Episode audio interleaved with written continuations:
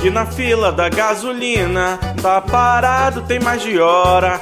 Vi o carro do amigo Minion com adesivo Moro Dória. Aqui na fila da gasolina, tá parado tem mais de hora.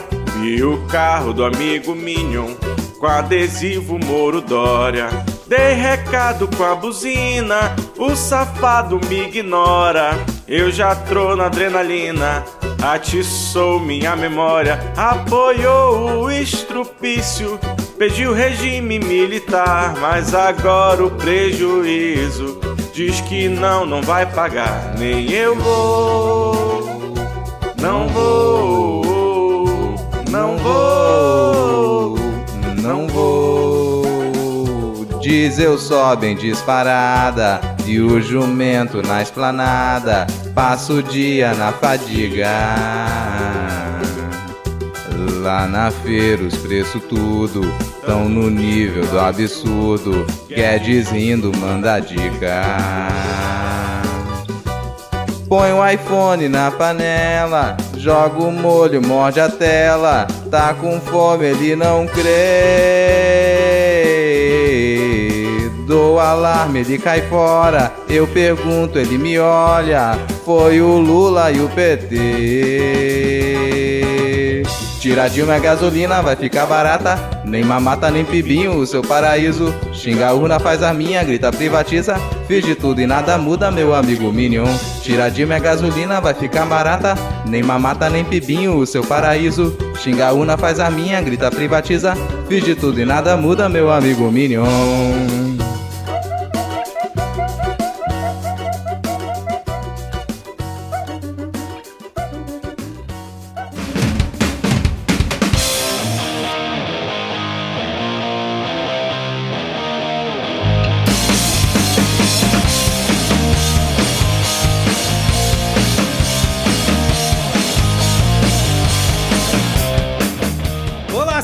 Cidadã! Tudo bem? Eu sou Vitor Souza falando diretamente do dia 15 de março de 2022, dia do consumidor, e está começando mais um episódio do Midcast Política, no ano mais importante da nossa jovem democracia. Aqui nós debatemos os fatos que ocorreram na última semana e que influenciam no cenário da política nacional e internacional, né, ultimamente, com muita informação, pistolagem e bom humor no desespero do possível. E hoje aqui comigo temos ele, que fala diretamente da cidade com IDH 0,845, considerado muito alto, o nosso sempre animado e estridulente Rodrigo Hipólito. Tudo bem, Rodrigo? Cri, cri, cri. Cara, não tô bem, mas realmente Vitória é uma cidade com qualidade de vida muito alta. Não vou fazer muito alarde disso, porque de repente as pessoas resolvem todo mundo vir pra cá procurando emprego, mas não é assim também não, gente. A gente continua fazendo parte do Brasil. E fechando o nosso trio de hoje, temos ela retornando ao Midcast Política. Ela esteve aqui recentemente, está entre nós mais uma vez, falando diretamente da cidade que tem o IDH 0,824. Estou falando dela. Ana Raíssa, seja muito bem-vinda novamente ao Midcast Política. Descobriu agora que quando a gente fala pode me chamar, as pessoas chamam, né?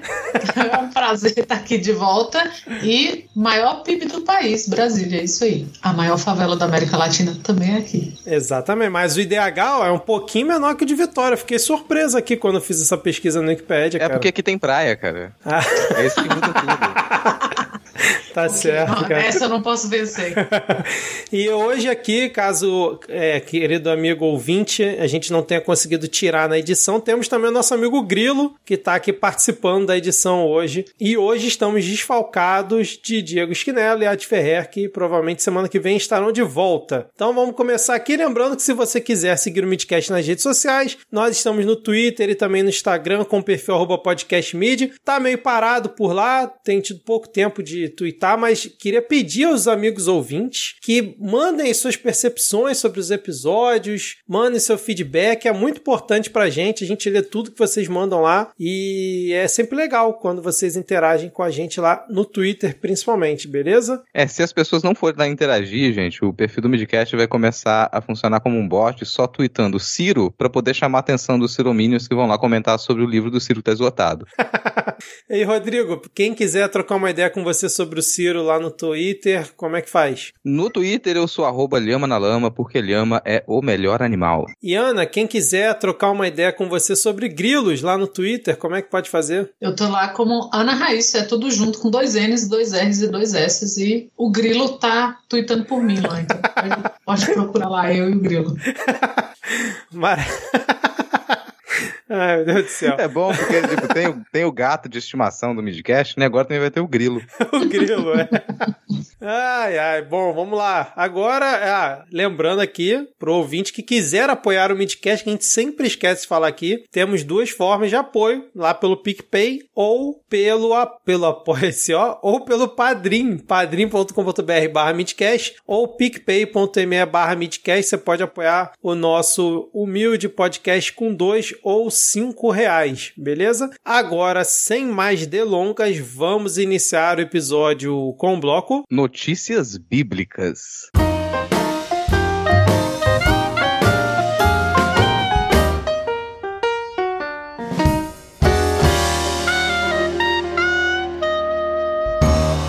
Começamos então esse nosso episódio novamente com uma não notícia. Por que uma não notícia? Pois na semana passada, mais especificamente no dia 10 de março, na última quinta-feira, do dia que a gente está gravando, a Câmara colocou na pauta para votar a urgência do projeto que proíbe a palavra Bíblia ser usada fora de contexto. É um projeto do deputado Pastor Sargento Isidoro, para quem não lembra, é aquele que sempre vai fardar na Câmara com a Bíblia na mão, ele sempre está assim. E ele fez um projeto que criminaliza o uso da palavra Bíblia e da expressão Bíblia Sagrada, caso ela seja usada fora do contexto aceito pelas religiões. O pedido de urgência foi pautado para ser votado nessa semana, minto, na semana passada, e a votação acabou sendo adiada. Então, por enquanto, a gente não tem esse projeto com a sua urgência aprovada. Mas eu queria saber o que vocês acharam acharam aí do projeto do deputado pastor Sargento Isidoro, né? Isidório, de proibir o uso da expressão Bíblia e principalmente aí do Arthur Lira ou de quem quer que seja que tem incluído isso na pauta para votar a urgência desse projeto, né, cara? Cara, a coisa que eu acho curiosa é que o Brasil ele tá no céu de brigadeiros, né? A gente não tá com problema para resolver.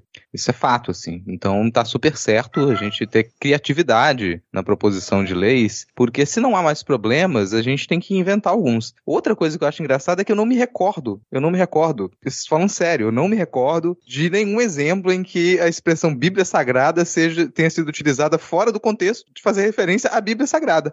exatamente, cara. e é até difícil. É porque, assim, você tem um contexto diferente para Deus, né? Você vai, ah, meu Deus, sei lá, Sim. Jesus Cristo, Jesus de bicicleta. Agora, Bíblia? Não tem porquê. Mas o erro começa, se é que há um começo por esse prisma de erro nessa notícia, é deputado pastor sargento. Já, já não pode, já não podia, já tá errado aí. Sabe, o cara, deputado pastor sargento, cara, não democracia. Eu, eu já fico assustada aí. Outra que eu acho que esse mesmo doidão é um que falou que ia conversar com o Bolsonaro porque só um doido é, entende o outro. Acho que foi, acho que foi não esse era mesmo. ele. E, uhum. assim, então é um prisma de erros terrível. O Arthur Lira ter aceitado, ter colocado isso em pauta também é. Ah, esse tipo de coisa tinha que bater na parede e voltar. Não era nem para ser notícia, sabe? Quanto mais ser pauta, quanto mais qualquer coisa. Essa era a minha próxima pergunta para vocês. Por que, que vocês acham que essa questão virou notícia? Porque eu concordo com a Ana. Eu acho que isso aí não deveria nem ter sido noticiado. Por mais bizarro que seja isso entrar na pauta de votação de projeto de urgência, não deveria ter sido noticiado, né? Porque provavelmente ou ia depois sair de pauta, ou o pessoal ia rejeitar e ia ficar por isso mesmo, né, cara? Ele ia ficar falando sozinho lá. E foi ele mesmo, Ana, que falou: para conversar com um doido, só outro doido. Foi justamente ele que falou isso. eu, tenho uma, eu tenho uma ideia de que por que isso virou notícia. Porque uma das justificativas dele, ou a justificativa dele, é que a motivação era para que não houvesse, né, uma Bíblia gay no futuro. E tá aí, é para isso, é para a mídia, quem, né, quem noticia isso, quem passa isso para frente, quer atiçar esse lado, quer isso, quer a turba gritando que, nossa, vão fazer uma, uma Bíblia gay e agora, fim dos tempos, fim da família tradicional, então eu acho que o dano era colateral e eles sabiam, assim, não era, o negócio ia cair. Então, mas quando você coloca na mesma frase Bíblia gay, é, cartilha gay, essas coisas, da, da, da Ibope. Eu acho que era por isso. Inclusive, foi a primeira vez que eu escutei falar em Bíblia gay. Foi exatamente na justificativa desse projeto. Eu nunca tinha ouvido falar, cara. Tipo uma madeira de piroca. Tipo, surgiu assim. Não, e se a galera, assim, é cara, se a galera tá. Alguém em algum momento pensou que provavelmente não é real em fazer uma Bíblia gay, gente, por favor, criatividade, né? Tem um milhão de possibilidades para você fazer ali um compilado de informações gays muito mais interessante, sabe? Faz, sei lá, um álbum ilustrado, o Pink Album. Logo uma Bíblia. Album, bom, cara. A Bíblia? Não, pelo amor de Deus. Mas você acha que aquela galera andando 40 anos no deserto não dá uma história? fica, fica aqui subliminar a mensagem. Vamos para o ah, próximo.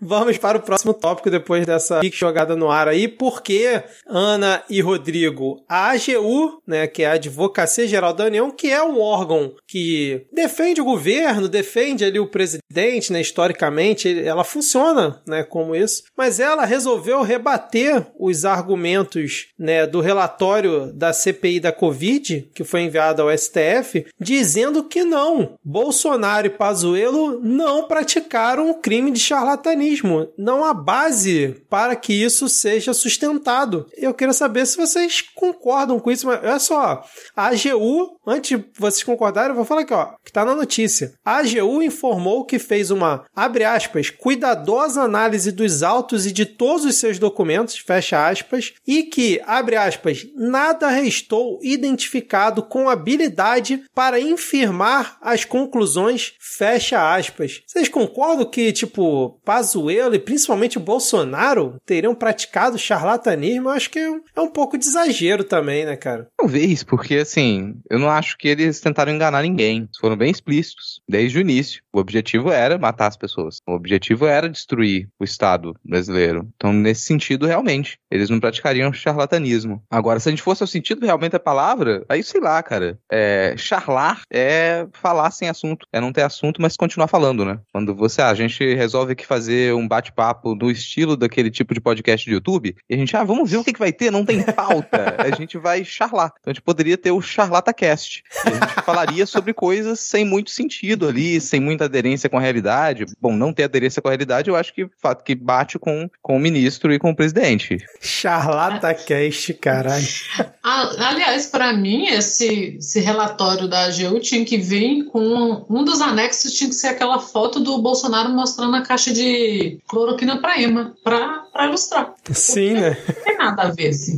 E eu tenho, eu tenho uma teoria, que é uma teoria de ofício, né? Eu sou revisora de texto e eu tenho para mim que quando a pessoa começa a usar palavras de muitas sílabas na frase, ela tá enrolando. E só esse trecho que o Vitor leu, meu Deus, você tem cuidadosa análise, documentos identificando habilidade, infirmar conclusões você já não sabe mais do que o cara tá falando. Ele só ligou o foda-se ali, ó, põe palavras, põe palavras. Pôs é, a foto da Pra mim, se a, se a, frase ela passou de duas linhas, acabou, cara. tá, tá tentando te enrolar. você quer dizer?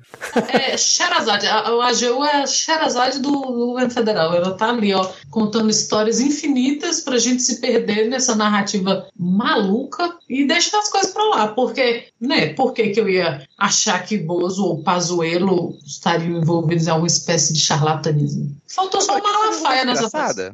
A gente deu várias notícias aqui o ano passado de que a AGU estava fazendo um trabalho que não era da AGU. E, e o Ministério da Justiça também. Da AGU. É. é. o Ministério da Justiça está tentando fazer o trabalho da AGU, dessa vez realmente a AGU está fazendo o trabalho da AGU. É que é, no caso, defender o indefensável, mas ainda é o trabalho da AGU. Que é o advogado, o advogado de porta de cadeia, né? Tipo, pega, pega esse maluco aqui, meu. Eu não esperava nada diferente, né? Pô, sabe o que, que eu queria? Mesmo... Para completar o, o roteiro, né, do final do governo Bolsonaro, que eles colocassem o ACEF na AGU. Imagina? Meu Deus, nossa, nossa, nossa, nossa, nossa, nossa, Olha, imagina, é a cara dele andando aqui por Brasília com, com a camisa malajambrada por baixo de um terno meio acinzentado de velho, igual ele anda. Entrando no banheiro feminino dos lugares, né, cara?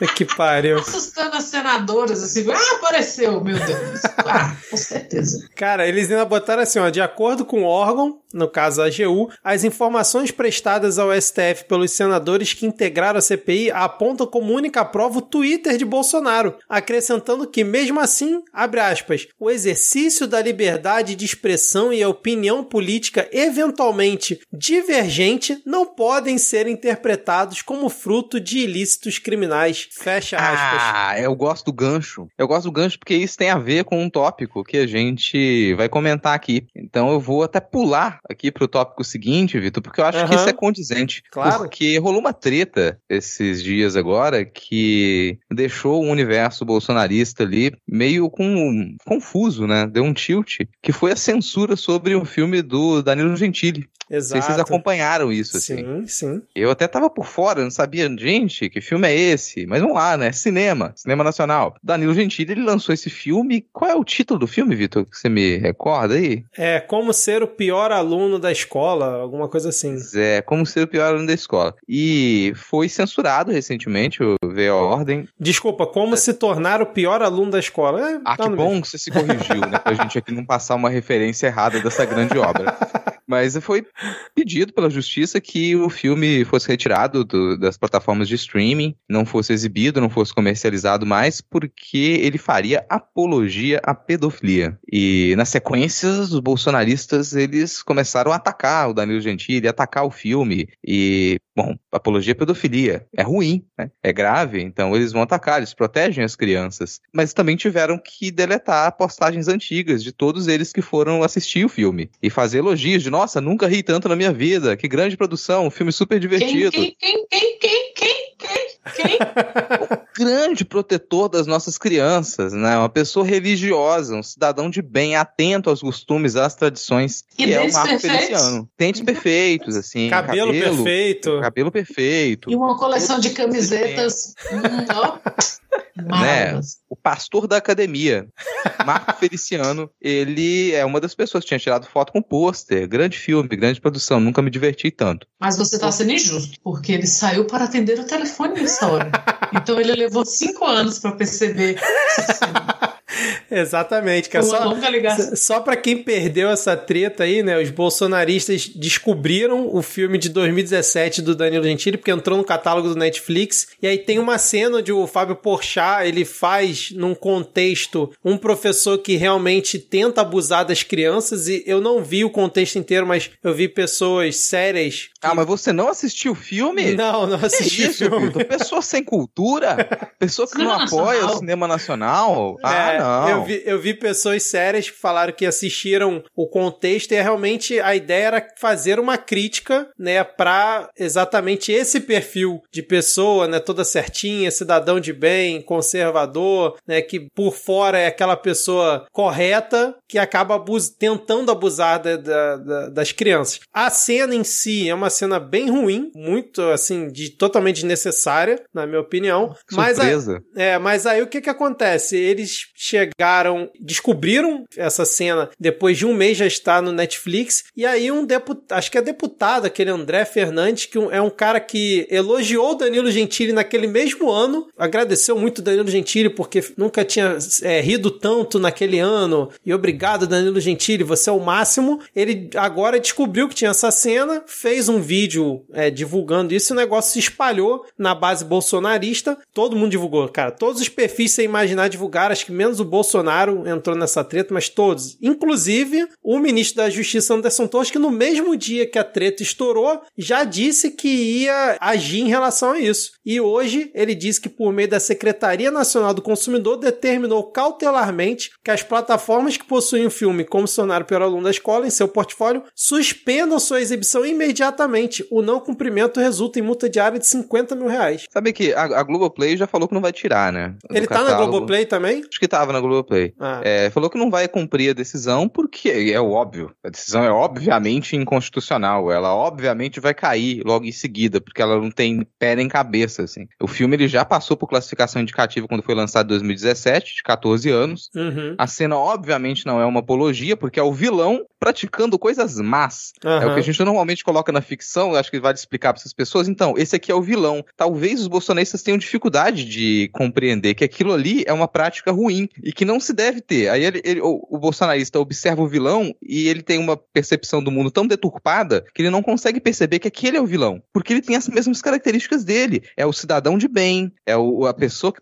que tá dizendo com todas as palavras que é conservador e que vai proteger as criancinhas. É a figura do bolsonarista, que é o vilão. Ele não consegue, ele vai estar tá com essa, essa, esse bloqueio. E ele não, não interpreta bem a cena e vai chamar isso de apologia. Bom, isso é o contrário de apologia. Então, isso, por isso que eu falei que tem um gancho com a notícia anterior do AGU, porque, bom, realmente, você tem liberdade de expressão. Algumas coisas, elas são vedadas na liberdade de expressão. Você não pode fazer apologia ou incitação ao crime. Isso você não pode fazer. E eu, esse filme, defendendo ou não o filme, a gente tem que defender produção cultural de qualquer espécie, no fim das contas, porque se tira daqui e de repente tira da gente em outro momento também, o filme obviamente não faz apologia, é o vilão praticando maldade. É o hum. básico de uma de, desse tipo de, não, de produção. E, e o contexto, apesar de eu ter achado a cena ruim, a cena em si ruim, o contexto é justamente esse, mostrar que aquele tipo de pessoa faz aquela, aquele tipo de, de situação, né, cara? Quer terminar, Rodrigo? Acabei te cortando, desculpa, cara. Só falar do Marco Feliciano aqui. Ah, tá, manda o, ver. O tweet, porque o Marco Feliciano, como o Rodrigo falou, ele tirou a foto do lado do cartaz em 2017. Aí o pessoal, quando a polêmica estourou, resgatou e falou: Olha, Marco Feliciano, olha que legal, você gostava do filme. E aí o tweet de desculpa dele foi sensacional.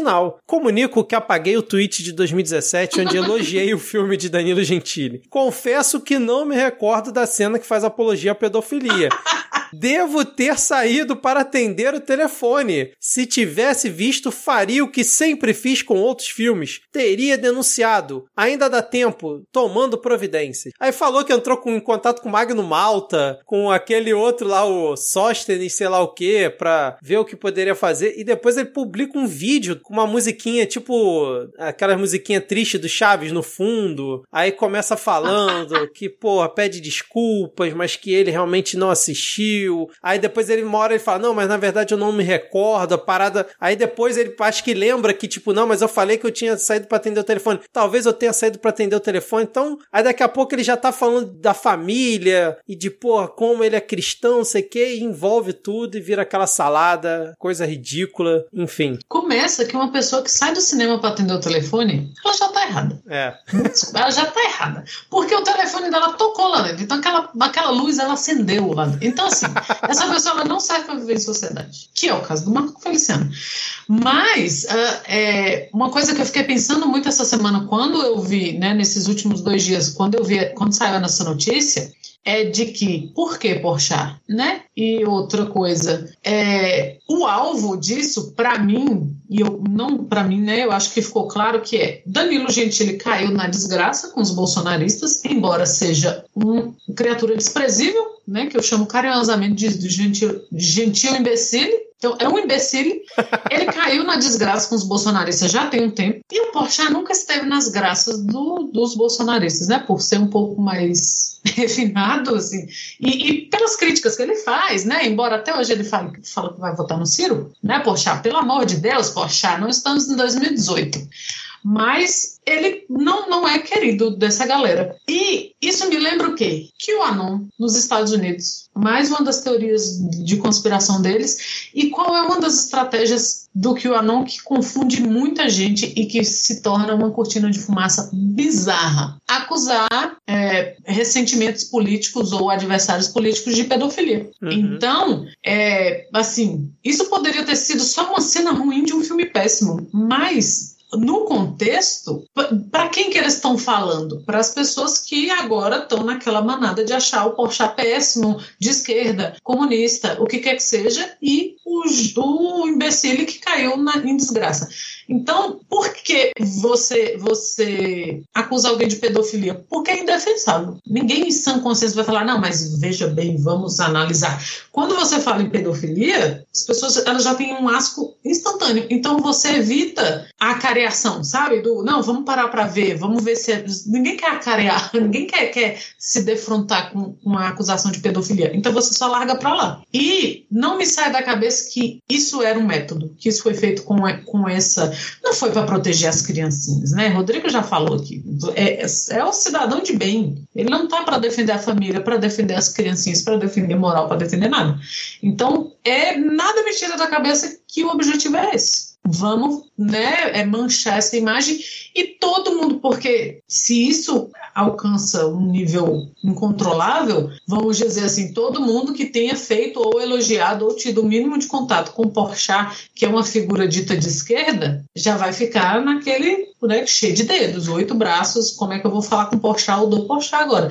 Então nada me tira da cabeça que é por aí. Vamos acusar de pedofilia porque não, não tem defesa. Cara, e isso é uma coisa realmente pra gente prestar atenção se vai ser uma estratégia retomada deles agora, porque o pânico da pedofilia é uma coisa que foi pauta do Magno Malta e ele voltou a aparecer. Aqui no Espírito Santo, ele está presente nas campanhas de filiação do PL agora que estão o tempo todo na televisão. Filia ao PL. A figura dele voltou a aparecer. E ele deve concorrer novamente à eleição. E ele se elegeu muito em cima desse pânico. É realmente um pânico moral que ele criou para o Brasil inteiro, em especial aqui para o Espírito Santo, que é o local onde ele trabalha. E a gente teve casos escabrosos aqui em cima desse pânico. No bairro onde eu morava, aqui na, em Vila Velha na época, é, teve casos como um, um, um senhor que ele foi espancado pela população, ele teve que sair do bairro onde ele vivia há mais de 50 anos, nunca mais voltar, porque uma das crianças da rua resolveu fazer alguma brincadeira, alguma piada, ou ficou com raiva dele e falou para os outros que ele estava abusando das crianças, sabe? E aí a população de imediato, no pânico moral criado pelo Magno Malta, foi para cima do, do senhor, assim, que é uma coisa que nunca aconteceu, ficou comprovado que nunca aconteceu, mas o sujeito teve que abandonar o bairro onde ele vivia há mais de 50 anos e nunca mais voltar.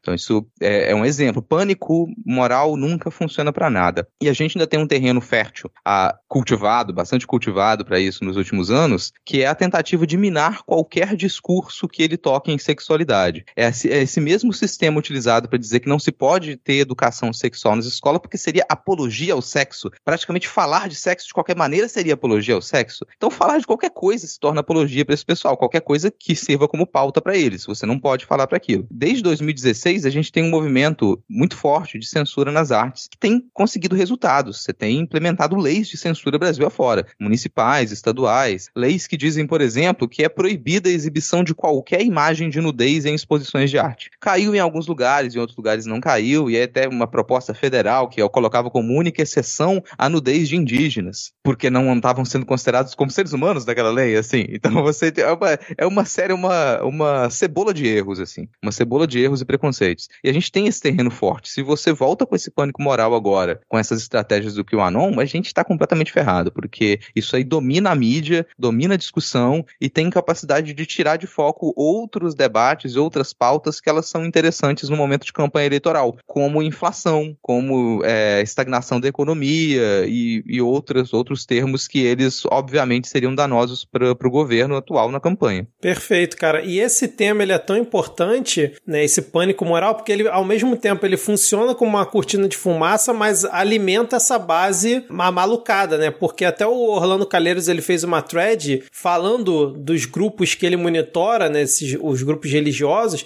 e ele falou que, por exemplo, a galera que tem se afastado um pouco da, de questões políticas não tem comentado tanto, mas a forma como esse, esse tema entrou nesses grupos e como se pulverizou rápido, né? Surgiu em perfis assim estranhos, de repente os famosos estavam divulgando e quando viu já estava espalhado em todos os lugares. E aí ele acredita da forma como foi que realmente foi uma ação coordenada. Então, junta isso com mais o que o Rodrigo fa falou, né? Do Magno Malta voltar a, ao cenário. Inclusive, o Feliciano, quando comenta no tweet dele do Magno Malta, diz que o Magno Malta é uma autoridade no assunto pedofilia. Então, assim, realmente eles. É, acho que tá ficando cada vez mais claro a cada semana como eles vão voltar forte com essa questão dessas pautas morais. Eu acho que até mais do que foi em 2018, né? Justamente para, ao mesmo tempo que você consegue amarrar esse grupo ideológico e tem medo disso junto de você, você esconde as outras pautas, como muito bem o Rodrigo disse, cara. Então, assim. Cara, o, o movimento que o Magno Malta criou na época era o Todos contra a Pedofilia. Não sei se vocês lembram. Não. Era, era, o nome do movimento era Todos contra a Pedofilia. E eu me lembro de uma cena dele dando uma entrevista no Jô Soares. Ele foi dar uma entrevista no Jô Soares com a camisa do Todos contra a Pedofilia. E o Jô Soares perguntou pra ele, mas vem cá, esse nome do movimento aí, todos contra a pedofilia, mas alguém é a favor?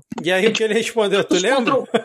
ah, ele, ele é, tergiversou, né, cara? Uhum. Escapou ali, mas essa é a lógica. Bom, o título É. ele não faz sentido, como a Ana falou, obviamente ninguém vai ser a favor disso, mas você estabelece um princípio de que, ah, eu- nossa, eu tô nesse grupo, porque eu também vou ser contra a pedofilia, como se alguém tivesse a favor. É. Não, e aí você tenta colar a, a pecha na esquerda, né? Vários e vários tweets e demonstrações contra o Danilo Gentili foram, ao mesmo tempo, metendo pau no Danilo Gentili, né? Que é um, vamos dizer assim, um ex-bolsonarista, entre aspas, e criticando a esquerda, falando que a esquerda apoia, como o Rodrigo falou, ninguém apoia isso. E acho que, como a Ana falou, o uso do Porchat, porque no início, quando começou a avalanche do assunto, era só o Porchat que eles estavam criticando. Depois a coisa desmembrou e também pegou o Danilo Gentili, mas o Porchat foi aquele a Blitzkrieg quando eles fizeram foi em cima do Porchat. Então já cola aquela imagem, né? Tanto que a- a- os prints, as coisas que eles divulgaram, imagens do filme, é a cara do Porchat como professor na cena. Então ele realmente já cola aquilo ali e vai ficar marcado, né? Já fica marcado na cara do Porchat. Imagina se o Porchat, por exemplo, aparece daqui a um tempo na campanha do Lula. Na mesma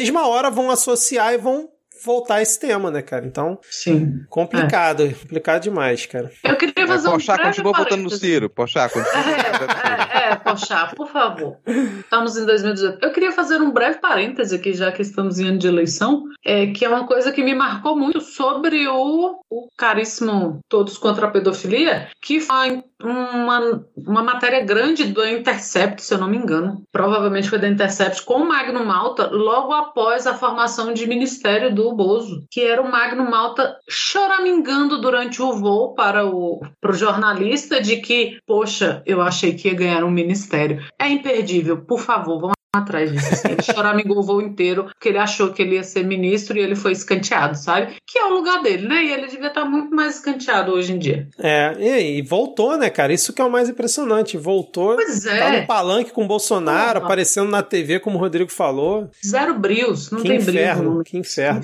Bom, mas vamos falar então agora sobre alguém que tá sempre aparecendo nas viagens do papai, que é o nosso querido Carluxo, né? Que esteve na viagem lá na Rússia, que a gente comentou aqui. E aí, o, através de um pedido, acho que foi do Contarato, né? Junto ao Supremo. Não, do Randolph, junto ao Supremo Tribunal Federal, é, pedia para se investigar as circunstâncias da viagem que levaram Carluxo a participar da comitiva e quem teria bancado. E aí, numa série de documentos enviados ao STF pela Presidência da República, eles informaram que a ida do Carluxo na comitiva não gerou custos ao governo. E aí a Câmara Municipal do Rio também falou que não bancou a ida dele. Então a pergunta que fica: quem vocês acham que bancou a ida de Carlos Bolsonaro à Rússia? Palpite? Cara, o dinheiro que ele ganha fazendo escultura de areia na praia. É, Não é tem outra resposta. Ai, O nosso o vereador federal, né? É, é isso. Eu lembro a primeira vez que eu ouvi, porque assim, o, qual, o que imagem o próprio Bolsonaro quis colar no Carluxo no início? Não sei se vocês lembram, mas era a imagem de que ele tinha um apelido interno de Pitbull. Vocês lembram disso? Sim, sim, sim. Então, assim, o papai tentou colar o apelido de Pitbull e o que pegou foi Tonho da Lua. É. E Eu Carluxo, né? Carluxo, eu estava atravessando a rua aqui em Brasília o dia que eu li essa reporta essa matéria, a chamada, falando que a galera falou: ah, ele é conhecido como Tonho da Lua. Nesse dia eu quase fui atropelada, porque eu gargalhava. Cê, sabe? Porra, é o, o pai a- a- apresentar o cara. Esse aqui é o Pedrão, aí os amigos só chamam ele de Pedrinho. É, é uma versão pior disso. Agora, É, né? Pra exato. quem vive em vivendas da Barra, qualquer um pode ter pagado essa viagem, se é que vocês me entendem. Sim, com certeza, cara, com E certeza. assim, se fosse pra levar a sério, que não dá pra levar a sério, porque a gente, se ele continua com o cargo dele, é porque é impossível ele perder o cargo realmente. Se a gente fosse colocar na ponta da caneta os horários de trabalho do Carlos Bolsonaro e onde ele estava e o que ele fazia durante os seus horários de trabalho, ele já teria perdido o cargo. Porque aquilo ali Nossa. não bate ponto, cara. Bom, o próximo tópico aqui é o MBL, cara. MBL cada vez mais virando pó, porque agora o Ministério Público Federal tá analisando suspeita de evasão de divisas praticada pelo Mamãe Falei pelo Renan dos Santos, com aquela vaquinha que eles fizeram para ajudar é, a missão deles lá na Ucrânia barra Eslováquia, né? Que eles teriam transferido o valor para fora do país via Pix, né? E aí a forma como eles fizeram não poderia ter sido realizada, né? Já que eles estavam é, no exterior. E também saiu a notícia de que o Renan Santos, o coordenador do MBL, ele tem dívidas de 6 milhões de reais com a União, mas já falou que isso foi feito antes do MBL, quando ele comprou empresas que tinham dívidas e pipipi popopó, que não tem nenhuma relação com o MBL. E o Mamãe Falei também tem dívidas lá com a União em multas eleitorais mais de 120 mil. E aí o Mamãe Falei deu uma entrevista também é, essa semana, acho que foi, final, foi no domingo, né, para Record, dizendo que quando ele falou da, das ucranianas, né, das mulheres, ah, que elas são pobres e tal, ele quis dizer que no país pobre as coisas são mais fáceis. Foi isso que ele quis dizer. Ah, agora sim. Agora tudo fez sentido. Ai, sabe, o, o cinismo desse cara é. Aliás, o MBL, né? Uma alegria que eu tenho, porque assim, eu não pude comemorar o esfacelamento do PSDB, porque a gente tinha coisa pior, né, para chorar. Mas o do MBL tá sendo assim, ó, um, um, gostinho. Que sabor, viu? Porque eles vão cair ao vivo na cara de todo mundo. Assim. É, é, cara, sabe quando você entra em contato assim com uma coisa tóxica e, sei lá, nasce um tumor? Esse é o MBL. É o MBL no Brasil. Não tem outro. Eu já acho que o Mamãe Falei não vai nem tentar a reeleição para deputado estadual, cara. Eu acho que ele vai, acho. com medo da vergonha, acho que ele vai ficar quieto e tenta depois como vereador, que ele precisa de menos votos, mas deputado acho que não vai rolar. Cara, não, é, cara. talvez ele tente como vereador daqui a algum tempo, sabe-se lá quanto tempo, porque sempre é possível esquecimento da política. Mas eu, honestamente, não tiro da, a possibilidade de que a carreira política dele tenha acabado. Não, tô, porque todos torcemos. Se ele tivesse alguma aderência, se tivessem outros personagens políticos que o defendessem, talvez ele conseguisse retornar daqui a um tempo. Mas se mesmo com um cargo, mesmo durante esse período de guinada do MBL, essa década de guinada do MBL, se mesmo nesse cenário ele não conseguiu fazer alianças que o defendessem lá e foi tão fácil puxar a cassação dele, agora que ele vai estar quicado do cenário político sem cargo, acho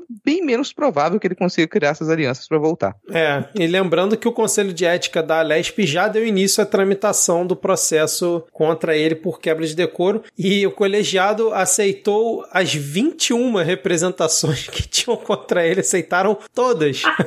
tu vê o nível, cara. E aí foram todos transferidos, transformados né, em um único processo disciplinar, mas as 21 representações estão todas lá. Agora é acompanhar como é que vai ser, né? Quanto tempo vai levar a cassação? Porque acho que isso aí já, já é quase certo que vai acontecer, né? Bom, é, vamos seguir então. É, Rodrigo, a gente às vezes comenta aqui sobre a política internacional, a gente, o ouvinte que está chegando nos últimos episódios vê que a gente vem comentando sobre a guerra na Ucrânia, principalmente a, principalmente a AD, só que a gente também fala sobre as eleições, né? A gente falou aqui sobre as eleições no Chile, as eleições no Peru, na Bolívia, a gente passou alguns episódios comentando. E uma das que a gente falou recentemente foi justamente a eleição no Peru, que foi eh, do Pedro Castillo, né? Que ele ganhou por aquela margem apertadíssima, né? O candidato de esquerda. E agora, sete meses depois, o Congresso conseguiu aprovar um processo de impeachment contra ele. Ele já tinha conseguido se livrar de um recentemente, mas agora foi aberto o processo de impeachment contra Pedro Castillo. Lembrando que o Peru é aquele país já famoso por ter, acho que, todos os ex-presidentes dos últimos, sei lá, 20 anos presos, né? Ou que sofreram impeachment. E aí, como é que a gente vê essa situação? Mais um candidato de esquerda aí, eleito recentemente, provavelmente vai pro buraco, né, cara? Cara, o primeiro ponto a falar é que é, a gente não é especialista Claro. É, a gente não, não entende as, ali as, as filigranas do, do, do, cenário político peruano. Mas dá para comentar um, a dificuldade que vai ser a vida de qualquer governo de esquerda que ele se eleja na América Latina, sabe-se lá por quanto tempo, assim. Pode ser que dentro do governo do Pedro Castilho, nesses poucos meses ele tenha se envolvido em processos de corrupção, ele tenha superfaturado obras, feito jogo de influências? Pode ser. Eu não pesquisei isso profundamente, não sei. Agora, o que é descarado é que você abrir um processo de impeachment com acusação de incapacidade moral é um pouco vago, que é essa acusação do processo de impeachment. Tentaram abrir esse processo de impeachment há algum tempo e não conseguiram, que é com essa mesma, essa mesma acusação, incapacidade moral. O que seria incapacidade moral? Basicamente ele ser de esquerda, é isso. Desde que esse processo ele foi recusado, as tentativas continuaram e diversas acusações sobre corrupção em obras, jogo de influências foram feitas. E a, a, popularidade dele caiu. A economia também entrou em dificuldade, como na maioria dos lugares. E a popularidade dele hoje está baixíssima, está em 20 e poucos por cento. Então ele não tem o povo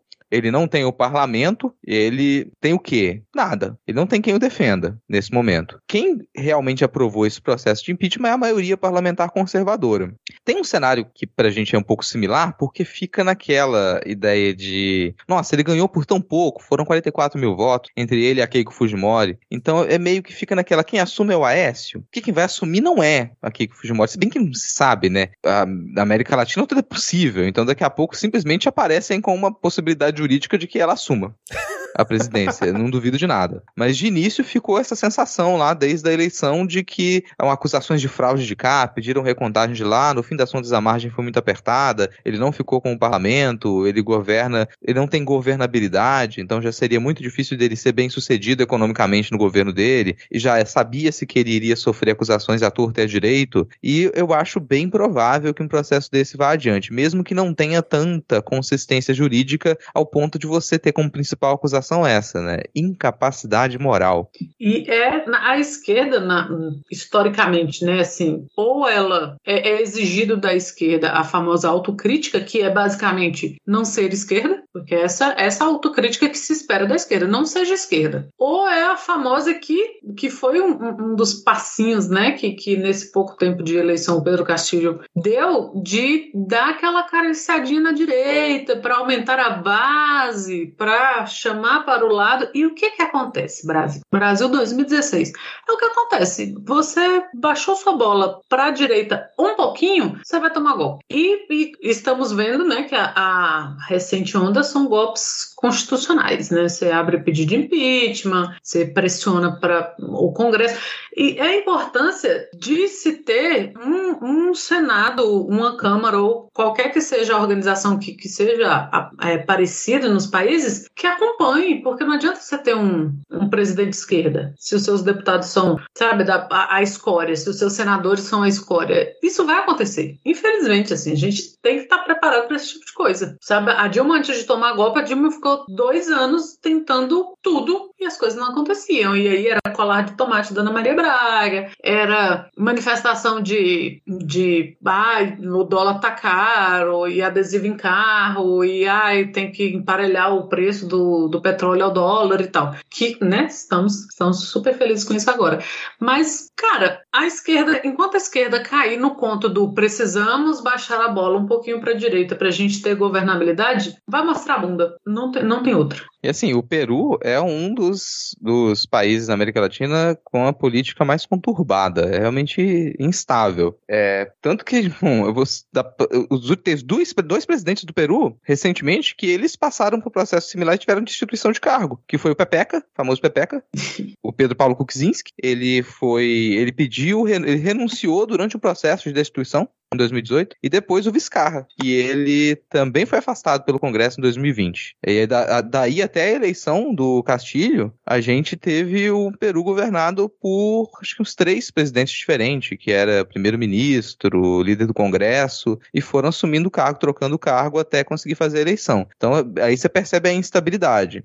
Mas mesmo nessa instabilidade, acho difícil avaliar, eu fiz um comparativo aqui agora com o Brasil, mas não é a mesma coisa não, porque dentro dessa instabilidade toda, se elegeu depois um candidato de esquerda. Então a população ela se mostrou insatisfeita com qualquer coisa. É uma completa desilusão da política. O risco é, quando você tem uma completa desilusão com a política, quem ganha é a antipolítica. Então para chegar a qualquer Isso. candidato com uma solução miraculosa e ele se eleger para enganar a população é muito fácil. É, exatamente, cara. Exatamente. Mas vamos então aqui seguir para outro país, que é o nosso querido Chile, que recentemente elegeu o Boric, ou Boric, ou Boric, já vi muita falar em tudo quanto é jeito. Ele assumiu, né, tomou posse essa semana, inclusive o Mourão esteve lá na, se reunindo com ele, né, representando o governo brasileiro, já que o Bolsonaro devia estar, tá, sei lá, andando de jet ski ou fazendo uma motociata, coisa muito mais importante do que ir na posse de um país aqui, parceiro político da região, né? E, inclusive, a, uma repórter, acho que da CNN, perguntou, né, pro, pro Boric o que que ele achava do, do Bolsonaro, como é que era a relação, e ele foi claro, ele falou ó, que tem minha, minhas diferenças com, com o Bolsonaro, principalmente na, na questão aí do que ele pensa sobre o mundo, vamos dizer assim, tô fazendo um resumo aqui, tá, gente? Mas que ele respeita o que, o que o povo brasileiro escolheu e que vai escolher mais pra frente, né? Mas que ele também já declarou que deseja sucesso pro Lula é, na próxima eleição e não teria por que ele esconder isso, mas que ele vai respeitar qualquer resultado e continuar tendo relação com o Brasil. Eu queria saber se vocês estão confiantes para um governo não muito turbulento aí do, do Boric e o que, que vocês acharam dessa fala dele aí sobre, sobre o Lula, já declarando apoio desde já, sem, sem fazer, sem ficar em cima do muro e tal. Isso é, é importante ou mais atrapalha o Lula nesse momento? Não, não, atrapalha. Não atrapalha. Não sei se ajuda também. Não sei qual é a diferença disso no nosso cenário, porque a gente tá. O Chile tá em, tá em outro tempo, vamos dizer assim. O Chile, a gente até teve episódio aqui na época, no midcast. O, o Chile passou por, por alguns anos muito conturbados. A gente teve uma reestruturação na percepção política do Chile pela sua população. Então, desde lá a gente teve uma constituinte. O Chile está em processo de entender a sua, a sua nova constituição. Enfim, abandonando uma herança maldita maldita da Constituição pinochetista, a percepção de que, aqueles, de que aquele longo período de neoliberalismo extremo deixou marcas muito nefastas e que depois disso a tentativa de manutenção dessa política durante tantos anos também não surtiu efeito, não é algo que se apague tão facilmente. Acredito que mesmo a direita no Chile, ela não deseja um retorno ao mesmo tipo de distúrbio que a gente teve na política nesses últimos anos. Ninguém lá ganharia com isso. Então, posso querer ser otimista, mas talvez a gente tenha uma perspectiva de que o Boric ele consiga governar sem ter o nível de dificuldade que a gente acabou de comentar com o Peru, por exemplo. Mas isso é querer ser otimista. É claro que as forças antagônicas ali, os atritos, eles continuam muito fortes e tem questões próprias do universo chileno que a gente nem toca, assim. Disputas que vão desde disputa territorial até disputas de pautas morais que pra gente elas são um pouco, um pouco distantes. A gente não toca naquilo. Mas, pelo menos nesse cenário festivo, a perspectiva é de que, bom, talvez ele consiga é, ter mais governabilidade, consiga se manter. E eu confio muito numa figura importantíssima para o cenário da política do Chile nesse momento, que é Brownie Boric, o primeiro cachorro da presidência. Porque se você coloca uma, uma fotografia do Brownie em qualquer tipo de reunião, acabou, cara. As pessoas, elas, elas, elas quedam assim. Aí ah, eu não vou discutir com esse presidente. Olha esse cachorro. Por favor, gente. Olha uma foto do Brownie Boric. Você precisa de mais alguma coisa para poder defender aquele governo? E ele ganhou Charmander? Foi quem? Do, do primeiro-ministro japonês? Squirrel. O Squirrel. Sabe, por favor, a gente precisava de um presidente pop na, na América Latina. Já que, né? Na, na, nossa época foi o Lula, que era o cara mais pop. Agora temos um, um jovem, temos um millennial.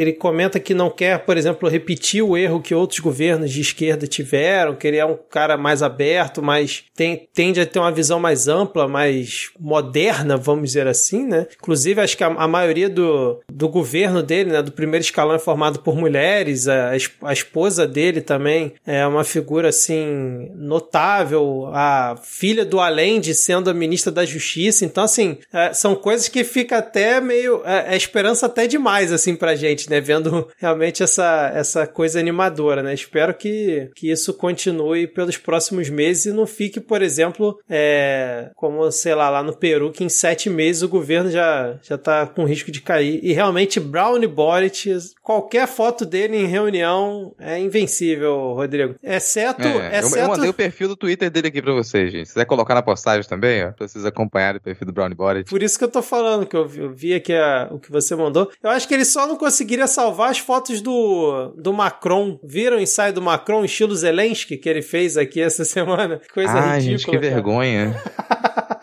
Ai, meu Deus. Que vergonha é. alheia, cara. Depois procurem aí no, no Twitter. Macron, Zelensky, ensaio fotográfico deve vir. As Isso fotos. só reforça o que o Rodrigo falou, que o Chile está no futuro. Exato. olha, você coloca o Brownie de um lado e você coloca as fotos do Macron de outro.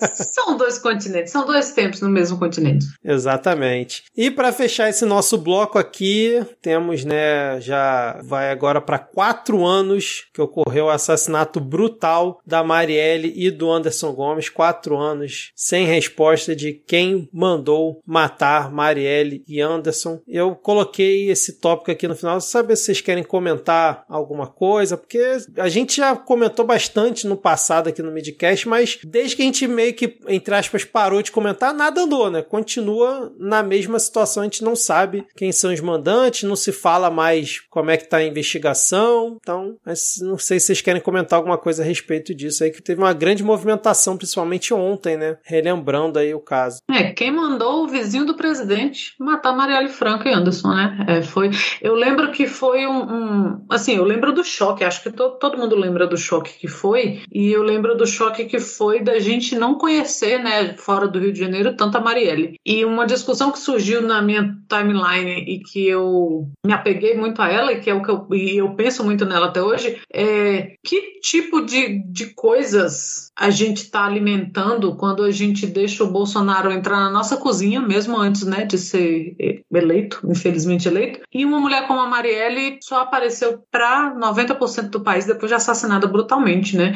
E o que, que a gente está fazendo a respeito, assim, falando pessoalmente, né, para quem que a gente dá voz, quem que a gente segue, quem que a gente vê que tá, porque é muito fácil você falar que político nenhum presta, que o Brasil tá no buraco, que tá, mas que assim, que como se todos fossem uma massa, mas quantas Marielles a gente não tem, né, que estão tentando fazer alguma coisa no nível básico e, e, e fazendo a diferença ao ponto de incomodar tanto como a, a Marielle incomodou, né? Então, é, eu acho que é, é sempre uma lamentação você ver que não, não caminhou e sabemos por que não caminhou, assim, não, não caminhou porque não querem que caminhe as investigações, não querem que, que a gente descubra, que, que, que se coloque, né, as claras quem, quem mandou matar, que ligações esse cara tinha, né? É aquele tanto de arma vivendas da Barra, porque não é coincidência, não é, não é só, não era só um vizinho fortuito, não, não não sei, sim, acho que ninguém tem dúvida disso, que não, não era, né, o, os filhos do presidente eram, principalmente o, o outro lá, né, era um inimigo declarado dela na Câmara de Vereadores, de, de, de bater boca e de e ser amigo de, de miliciano, então, assim, que para mim é o pior dos filhos. É, então, tá, tá assim porque não querem que caminhe, né. É, pra, pra mim não tem mais dúvida, depois de todo esse tempo, de que o mando do assassinato da Marielle do Anderson, ele envolve figuras do nosso atual alto escalão político. Porque se assim não fosse, a gente já teria a resolução desse caso. Convenhamos, gente, há quatro anos do caso, você já prendeu as pessoas que executaram os assassinatos. As pessoas que executaram os assassinatos estão presas. E não é de hoje, faz muito tempo. E você não consegue descobrir quem mandou matar? Não faz o menor sentido. A quantidade de vezes que se trocou delegado do caso também, sempre que você tinha alguma movimentação, algum avanço, acontecia alguma coisa, você trocava delegado, complicava o caso, que permanece num total sigilo ninguém sabe das informações e o único comentário que, que eles fazem para a imprensa quando se tem algum tipo de questionamento é não se pode falar nada porque está em segredo. O sigilo tem que ser mantido para investigação que nunca anda. Para mim isso não tenho, não tenho dúvida assim, de que envolve essas figuras do alto escalão da política atualmente. Para ser bem específico, pessoas da extrema direita ligadas com milícia que hoje comandam o país. Elas têm alguma ligação com isso, sabe-se lá qual seja, e seguram esse caso. É, acho tão significativo que até hoje você tem um alto investimento na propagação de notícias falsas sobre Marielle? Até hoje. Você pensa, ah, nossa, a gente voltou a falar, a mídia voltou, a grande mídia voltou a falar agora por conta do aniversário de 4 anos do crime. Só que as notícias falsas sobre Marielle, elas nunca pararam de circular. Nunca. Continuou se incentivando, se gastando dinheiro com isso. Tamanha a preocupação que se tem no, bom, quem tem, quem tem poder para poder fazer isso hoje, para mobilizar uma rede de mentiras para continuar a insistir em sujar a imagem de uma política de tal importância e que toma uma importância cada vez, cada vez maior, cada vez mais extensa após a sua morte se torna esse símbolo, né? Para mim, no momento em que você descobrir, que você revelar quem mandou matar a Marielle, a gente tem aí um marco na, na política nacional. Vai ser inevitável que você, ao dar nome para os bois que estavam envolvidos nisso, você tenha que tomar certas atitudes e que a gente, a gente tenha um giro em alguns pontos ali, algumas figuras elas sejam quicadas da política, a carreira delas se interrompa e você tem que abrir outras linhas de investigação e responsabilizar pessoas que hoje, principalmente no Rio de Janeiro, elas detêm grande poder, dentro e fora da política, que estão envolvidas diretamente com as milícias. Inclusive o MBL. O MBL foi um dos grupos que se, se apressaram a fazer fake news a respeito da Marielle, assim, que ainda rolam, que ainda estão rodando e que eles nunca voltaram atrás. É, tem, tem gente que monitora esses grupos e fala que as fake news já surgiram antes da notícia mesmo ganhar o noticiário, né? Da, da morte ter ganho o noticiário. Então, assim, é uma coisa, no mínimo, intrigante, né, cara? E aí tem o G1 até listou algumas coisas que estão sem resposta ainda, né? Que é tipo, é, quem mandou matar Marielle, por que Marielle foi morta, o crime teve motivação política, onde está a arma do crime, por que demora para concluir o caso, quais são os próximos passos da investigação e existe um prazo para a conclusão do caso? E aí, dentre essas perguntas, né, por exemplo, o crime teve motivação política. Eles detalham aqui que Domingos Brazão é conselheiro afastado do Tribunal de Contas do Estado. Ele é um dos nomes citados durante a apuração. Em 2019, a Procura Procuradoria-Geral da República apresentou denúncia contra ele, que foi acusado de obstruir as investigações do caso Marielle. Quase um ano depois, o Supremo Tribunal de Justiça mandou o processo para o Tribunal de Justiça do Rio, onde está sob sigilo. E aí o Henrique Damasceno, diretor do Departamento de Homicídios, disse: "Não se trata de questão política na ótica da polícia. Nós encaramos como um crime seríssimo, um crime absolutamente covarde em que duas pessoas perderam a vida. O que existe é um caso complexo." E aí na, na resposta para a pergunta: "Existe um prazo para a conclusão do caso?" O mesmo Damasceno disse: "A investigação tem um tempo próprio. São as provas que serão coletadas no decorrer das investigações e os resultados delas que determinarão quando as conclusões virão. Nada mais genérico do que isso, né, cara? Enfim. Então fica aqui o registro: quatro anos sem Marielle, quatro anos desse crime brutal contra Marielle e o Anderson. Vamos seguir então? Vamos agora para qual bloco, Rodrigo? Dilma, devolve minha gasolina a 1,99.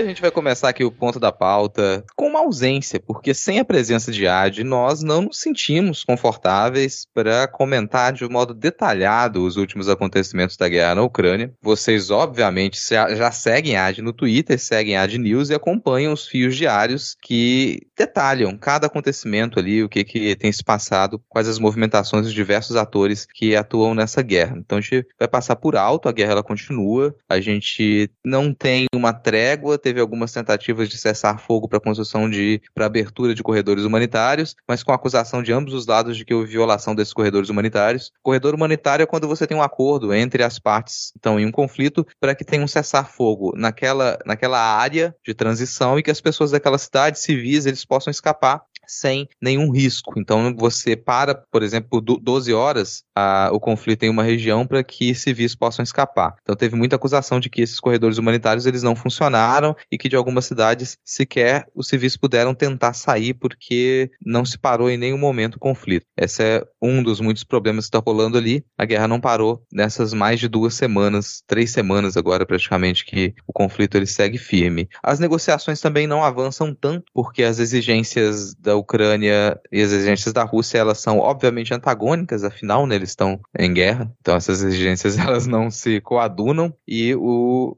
já teve lideranças de outros países da região, países fronteiriços também, que já se dispuseram a fazer alguns encontros, já tiveram presencialmente para alguns encontros, mas não houve nenhum avanço. O máximo que a gente tem dessas negociações é o compromisso de voltar a se encontrar para conversar. Aí no meio disso tudo, a gente tem brasileiro que resolve pagar de Van Damme se ela está na legião estrangeira e guerrear, porque é um sniper, treinou muito tiro no Counter-Strike e achou que vou pra guerra, só que ao chegar na guerra, o sujeito descobriu que quando você atira, eles atiram de volta. Não, e ele ainda é, ativava a localização nas fotos que ele postava, né, cara? pra dizer onde é que ele tava. Ai, caralho, surreal, cara. É o gameplay, cara. Porque se você tá fazendo um gameplay, uma live, só live de gameplay, de dentro do jogo, você não vai ativar a localização para seus seguidores poderem compartilhar, acessar. De repente ele tava até fazendo uma live na Twitch e a gente não acompanhou, não tava sabendo. É, pois é, cara. Lembrando que Thiago Rossi, né, esse instrutor de tiro de 28 anos, é apoiador, obviamente, do presidente aí, Bolsonaro. E essa, essa frase dele de que não imaginava que era uma guerra é, é sensacional, cara. E ele tava numa uma, das bases que foi atacada, né? Segundo ele, né? E aí o pessoal diz que justamente por conta dele ter ativado a localização, os russos olharam: olha só, tem, tem uns candangos aqui. Que tal a gente mandar um, um míssil lá para ver o que que acontece? Mas obviamente a gente não tem essa, essa certeza. Mas o, o Rodrigo tava falando, né, dos encontros. Hoje, inclusive, teve um encontro do Zelensky, foi uma das poucas coisas que eu vi, com é, representantes da Polônia, República Tcheca e Eslovênia, né? Eu achei curioso, né? Porque a, eu não sei a República Tcheca e a Eslovênia, mas a Polônia faz parte da OTAN. E foi lá se reunir pessoalmente com Zelensky. Não sei o que, que saiu disso, eu não vi atualização depois se saiu alguma coisa, mas é, é no mínimo interessante ficar de olho nessa questão. É, porque né? são países que estão recebendo muitos refugiados. É. Já deve estar passando de 3 milhões, talvez até mais. 3 milhões, é, já passou de 3 milhões já. Passou de 3 milhões de refugiados. Então esses países fronteiriços, eles têm recebido muitos refugiados. São países que já estão sendo impactados diretamente pela guerra. E você teve ataques, teve base militar atacada muito próximo da fronteira de alguns desses países da fronteira da Polônia, uhum. se não me engano. Você teve base militar atacada. É de se esperar que esses países se mobilizem para tentar encerrar o conflito. Faz todo sentido. E mesmo que sejam países, no caso da Polônia fazendo parte da OTAN, países da União Europeia, não significa que eles não têm relação nenhuma com a Rússia, gente. Esses países eles têm, sempre tiveram um comércio muito próximo com a Rússia. No caso das repúblicas bálticas, são países que eles estavam ligados à União Soviética. Então você você tem uma proximidade muito grande, são países que dependem do gás russo, como a gente já comentou aqui, é de se esperar que tenha essa mobilização. Honestamente, ele é até muito pequena, porque a impressão que se dá é que, que muitas lideranças não querem se comprometer. Embora deem declarações, não querem dar tantos passos assim para resolver o conflito. E aí eu vou sair da Europa e pensar no caso da China, por exemplo. Que a China ela tem diversas declarações de que, peraí, não quero me envolver, não vou tomar partido, sou a favor da resolução do conflito, sou a favor da paz, mas eu não vou tentar me mobilizar. E tem pressão dos Estados Unidos, pressão da União Europeia, para que a China utilize do seu poder, sua proximidade com a Rússia para argumentar e tentar encerrar esse conflito. Mas por enquanto não tem surtido efeito isso. A China ela não tem tomado uma atitude mais incisiva e que não significa tomar partido, gente. Uma atitude incisiva é realmente promover encontros para negociação. Talvez a liderança chinesa nesse momento ela seja a única capaz de fazer isso, capaz de chamar uma rodada de negociações, sediar essa rodada de negociações e fazer com que a Rússia ela se posicione de uma maneira um pouquinho mais branda, que é o fato. Sabe que a, a resolução desse conflito vai depender de um abrandamento da posição russa. Rússia. Se a Rússia resolver não abrandar, eles continuam com, com a invasão até dominar todo o território ucraniano. E o que a gente observa até agora é que essa dominação ela pode acontecer, a invasão pode continuar, a Ucrânia ser completamente dominada, e de certa maneira é até uma não é uma decisão ruim, a OTAN, ela, a OTAN não interferiria diretamente. Não iniciaria uma guerra de proporções ainda maiores, em que é. todos perderiam ainda mais. Então a Rússia sabe disso, ela está com todo o poder para negociação. Você precisaria de um agente externo, um terceiro elemento ali, que tivesse algum poder de negociação sobre a Rússia. Hoje, talvez a única nação capaz de fazer isso seja a China. Você falou do, da dominação, né? O cerco a Kiev está cada vez mais forte, né? Nos últimos dias. Inclusive, eles tinham noticiado que só tinham suprimentos, né? Sei lá, para uma semana. E ao que parece, a estratégia da Rússia está sendo justamente essa, né? De ir cercando para minar que suprimentos cheguem para poder vencer mais pelo cansaço do que jogar bomba. Eu estava até escutando no Petit jornal que, segundo o, o Kremlin, isso, essa é a estratégia. Eles não querem ganhar tacando bomba em lugares civis, não. Eles querem realmente só fazer o cerco e aos poucos ir dominando. Mas de vez em quando eles acertam um míssil num, num prédio residencial, numa coisa assim, aleatória, né? Sem querer. Mas aí eu tava vendo aqui na thread de Ad Ferrer, que é aquela jornalista que entrou com cartaz atrás do apresentador no canal russo, ela se apresentou ao, ao juiz, né? Foi interrogada pelos policiais, foi proibido acesso aos advogados e aí os procuradores russos pediram 13 anos de cadeia para ela, mas ela foi sentenciada a pagar 30 mil rublos por ter entrado com cartaz pedindo é, para que parassem a guerra. E é uma outra coisa curiosa até aqui na thread que a Ad fez, que aparentemente a Rússia sancionou o pai do presidente dos Estados Unidos, Joe Biden, porque eles botaram na sanção que era pro Joseph Robinette Biden e esqueceram do Júnior, porque o nome do Biden é, tem o Júnior. Então, teoricamente, é, é, eles sancionaram o pai do Biden, que já tá morto há 20 anos, pela falta do Júnior no nome. Ana, você quer comentar alguma coisa sobre essa questão da guerra na Ucrânia? Inicialmente eu fiquei muito chocada do Biden ainda ter pai, até eu terminar de ler a notícia. Porque eu...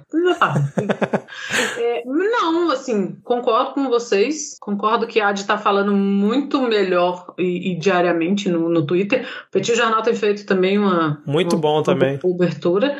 E assim, muito me impressionou a China não, não tomar a frente disso, né? Porque o medo é que os Estados Unidos resolvam intervir, né? É, acho que é o medo de todo mundo, assim. E não tem lugar que você vá, assim, papo de, de elevador. Ah, é terceira guerra mundial, as pessoas já estão usando esse termo. Papo de Uber, terceira guerra mundial, Putin é doido, essas coisas todas. Mas é, assim, estamos literalmente espectadores. É tentar acompanhar minimamente, mas não muito também, né? Porque já temos o Brasil para dar conta.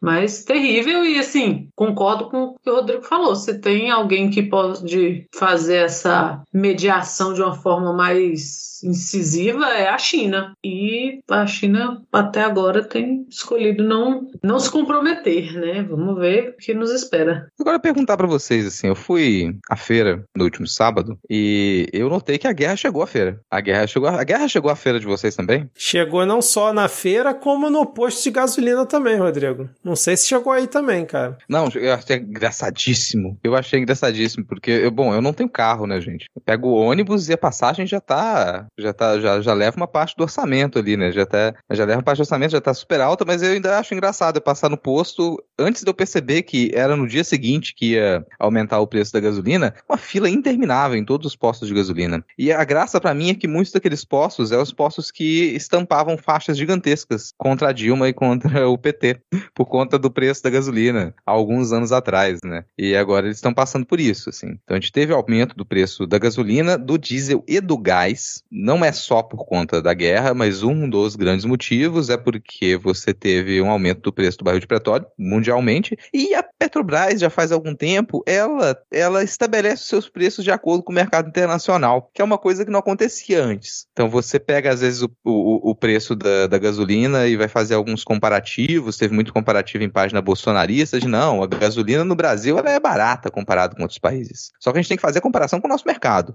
Comparado pegar... com a Noruega, né? Nossa, é, você, vai, você vai pegar aqui no Brasil. Hong Kong. Na época da Dilma, vou, vou jogar aqui de cabeça, gente. Mas hoje o preço do barril de petróleo tá o quê? 120 dólares? Não, agora acho que caiu abaixo de, de 100 hoje. É, mas chegou, mas chegou a bater 130, né? 140 é, quase. Durante o período em que você tinha gasolina 2,50 aqui no Brasil, 2,49, o preço do barril do petróleo chegou a bater é, 147 dólares em uma crise do petróleo na época. E a gasolina, a gente segurava a gasolina aqui a R$ 2,50, mais ou menos, porque não seguia a política de preço internacional. Você estabeleceu a regra de seguir a política de preço internacional para a Petrobras, é isso que vai acontecer. Então, em comparativo, a nossa gasolina já foi muito mais barata e a gente tem como sustentar isso sim. É uma grande mentira de economistas dizer que a gente não tem como sustentar isso. Não é benéfico para a Petrobras, não é benéfico para a gente, não é benéfico para a economia, para ninguém. A gente manter a política atrelada, política de preço do, do combustível aqui no Brasil atrelada ao, ao preço internacional, ao mercado internacional. E é isso que se observa. Agora, é engraçado que a gente não está tendo uma greve geral dos caminhoneiros por conta do aumento do diesel, uhum. a gente não está tendo. Bom, fazer carreata agora ia ser complicado, né, gente? Fazer, mas cadê as faixas de, de aumentou o preço da gasolina? Cadê minha gasolina a 1,99? Não tá. aqui. E a gente teve uma escalada de preços nesses últimos três anos absurda. Em parte, sim, por conta da pandemia, sim. Agora, em parte, por conta da guerra, também. Mas é uma política econômica do Brasil que ela é vexaminosa. A gente hoje tem uma política do Brasil que ela é pró-mercado contra consumidor, contra a população pobre, a favor dos mais ricos. Isso é nítido. Então, quem sofre mais com um aumento, aumento no preço desse, você vai pensar é quem tem carro. Eu fiz essa piada agora, não tenho carro, tô achando engraçado. Mas antes eu puxei a feira. Porque qualquer aumento do combustível vai afetar tudo que eu compro. Então eu vou à feira, óbvio que o preço dos alimentos vai estar mais caro, porque o pessoal vai precisa pagar combustível para trazer os alimentos até a feira. É claro que isso vai estar mais caro nos supermercados, porque se aumentou o combustível, se aumentou o transporte de tudo. Inclusive, pensar em itens processados. Nossa, mas peraí, tô falando dos alimentos básicos da feira, itens processados também, tudo precisa ser transportado. Então você aumentou o combustível, você aumentou tudo. Não estranhe essa, essa que você acelera muito a inflação por conta disso. Falta de planejamento. Então, a gente não tem planejamento nenhum para conter o aumento de preços no Brasil. É isso que o neoliberalismo propõe, que você deixe tudo solto, vamos ver o que que rola. O Estado ele não interfere em nada, a não ser que uma empresa ela precise de subsídio, aí o Estado dá. Aí ele pode interferir. Do contrário, ele não pode interferir. Então, na hora que você, que alguém vier defender neoliberalismo para você, vier defender liberalismo econômico, essa é a explicação básica. Você quer viver num Estado ultraliberal economicamente? É você viver jogado ao vento. A economia, o Estado te joga ao vento e você fica lá solto. O que quiserem cobrar de você, cobra. Não tem dinheiro, passa fome. Ou coloca o seu iPhone na panela você vai fazer sopa de iPhone, porque aparentemente cada brasileiro tem dois iPhones. Então você pode fazer sopa de iPhone. Quem nunca, né, cara? Assim, vai lá, esquenta uma água com sua sopa de pedra é coisa do passado. Pedra é cara. iPhone é barato. Faz sopa de iPhone. Mas se você esquentar água, não se esqueça que o gás aumentou também, como você disse.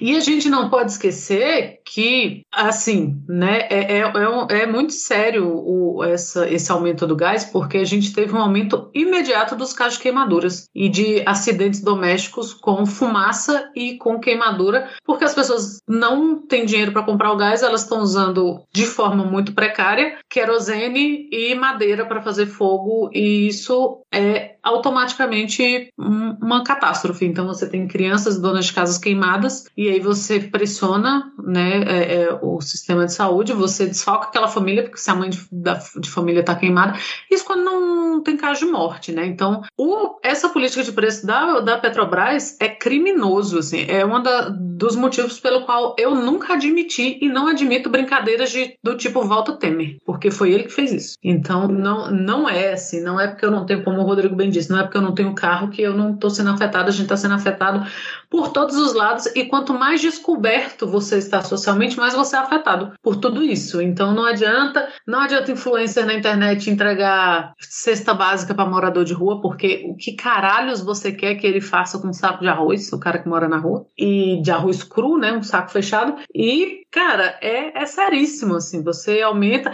as, a, tem as piadas do Rodrigo Hilbert, vai ensinar a fazer gasolina, mas tem a galera colocando gás de, é, perdão, óleo de cozinha em, tanque de motor, em tanque de carro, né? Então, assim, não é hora de gambiarra e, infelizmente, muita gente fica sem saída nessa hora. É, inclusive o pessoal tava falando, né? Tem distribuidora de gás que tá parcelando o gás que você precisa comprar todo mês em 10 vezes. Então, assim, é, é esse o nível do absurdo, né, cara? E recentemente, não foi essa semana, né? O Bolsonaro sancionou aquele projeto que passou no Congresso, né, para deixar padronizado o ICMS, foi sancionado, e aí ele, inclusive, reclamou, né? Porque a Petrobras deu aumento de 90 centavos, né, em média, e no dia seguinte ele sancionou o projeto, que se a Petrobras tivesse esperado, esse aumento teria sido só de 30 centavos, e agora ele quer ver os 60 centavos diminuir na bomba. Mas eu acho engraçado que ele fala de uma forma da Petrobras como se a Petrobras fosse uma entidade divina que o governo brasileiro não tem qualquer poder sobre ele, que não foi ele, por exemplo, que colocou o presidente da Petrobras lá. Ele fala realmente como se a Petrobras fosse algo completamente uma autonomia 100% do governo brasileiro. E é justamente por conta disso e da porcaria da paridade de preço que a gente está na situação que está agora, né, cara? Então, infelizmente, é, não veremos é, protestos, não veremos adesivos do Bolsonaro em posições constrangedoras, como fizeram na época com a Dilma, porque, no fim das contas, a, a galera que bancou a situação chegar no, no atual momento né, não vai querer dar o braço a torcer né, e bancar o contrário agora para protestar contra Bolsonaro. Infelizmente, é a realidade que a gente está. Não tem muito. Acho que eu não vejo muito para onde correr, apesar que eu acredito que o Bolsonaro, até a eleição, ele vai acabar interferindo diretamente na Petrobras por motivos eleitoreiros. Eu acho que ele não vai ter saída se continuar nessa escalada, principalmente se a guerra continuar durando mais tempo. Eu também acho, e eu acho que ele ainda vai usar. O, o, Guedes vai arrancar os cabelos, com certeza, porque se o Bolsonaro é maquiavélico, o Guedes é muito pior, porque o Guedes quer mesmo ver o brasileiro chupando gelo. Pro Guedes ainda tem metade da população comendo, esse é o, é o raciocínio dele. Não é que tem metade passando fome, é que ainda tem metade comendo, e ele quer ver a galera chupando gelo. E eu acho que o, que o Bolsonaro se, se mete a fazer alguma, algum tipo de intervenção na Petrobras com a desculpa de que é melhor ele do que o Lula, porque o Lula já disse abertamente que vai, que vai fazer, né? Então, assim, os acionistas mal podem esperar por isso, né? Porque dinheiro eles não podem perder. Infelizmente, a gente não vai poder chupar gelo, porque a energia elétrica tá cara, tá muito cara a energia elétrica, e, se não me engano, saiu hoje que a Agência Nacional de Energia ela teve que, que pegar um empréstimo nessa última crise energética, porque as nossas usinas é, termoelétricas não deram conta. Então teve que pegar um empréstimo para poder suprir o que, a gente, o que faltava de energia e a gente vai pagar. A partir do ano que vem, esse empréstimo ele vai para a conta de energia do brasileiro. Nada de gelo geladeira vai ter desligado, até porque não tem mais comida para colocar na geladeira também. Então vai ter que desligar a geladeira. Eu tô brincando, gente, brincando aqui, lembrando que eu fui uma criança em situação de profunda pobreza na década de 90.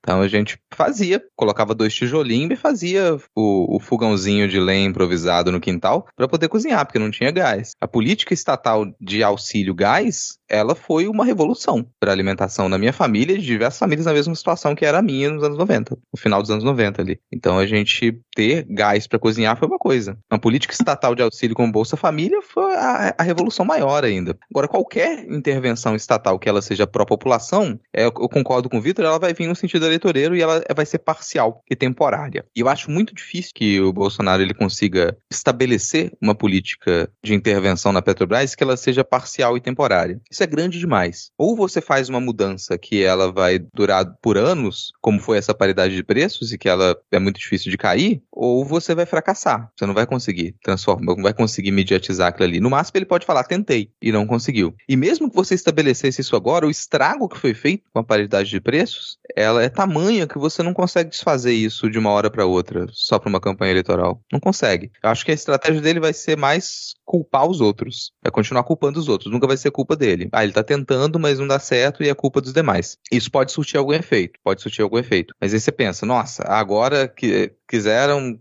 vir com a justificativa de que talvez uma melhora na percepção da população sobre o governo Bolsonaro tenha relação com o Auxílio Brasil. Não sei se justifica, porque o Auxílio Brasil ele não consegue compensar a inflação, não consegue compensar a perda de poder aquisitivo do brasileiro, o aumento da pobreza, a, o endividamento geral da população, ele não consegue compensar isso. Então, mesmo esse, o, o Auxílio Brasil é pequeno, ele não é tão extenso, ele não consegue atingir a destruição da economia que ela foi promovida. Então, é, eu acho muito complicado de pensar em alguma artimanha eleitoreira, considerando a economia. Acho mais provável desviar o foco, que é o que a gente estava comentando aqui antes. Como desviar o foco para que a pauta das eleições não seja a economia? Bom, vamos ver o que, que vai acontecer nas próximas semanas, né, cara? Mas a coisa não está nem um pouco legal. A gente sempre procura é, tentar tornar o clima mais leve. Aqui quem escuta o Midcast já há um bom tempo sabe disso, mas obviamente é, vamos nos atentar para a gravidade dos assuntos, né, cara? Eu, eu só fico curioso que se realmente esse projeto do, do ICMS, vamos dizer assim, padronizado, tiver redução na bomba, né, por agora e se manter e daqui a um tempo aumentar de novo por conta, sei lá, do barril de petróleo ter disparado, o dólar ter aumentado, como é que o, o Bolsonaro vai fazer para continuar com a narrativa dele do,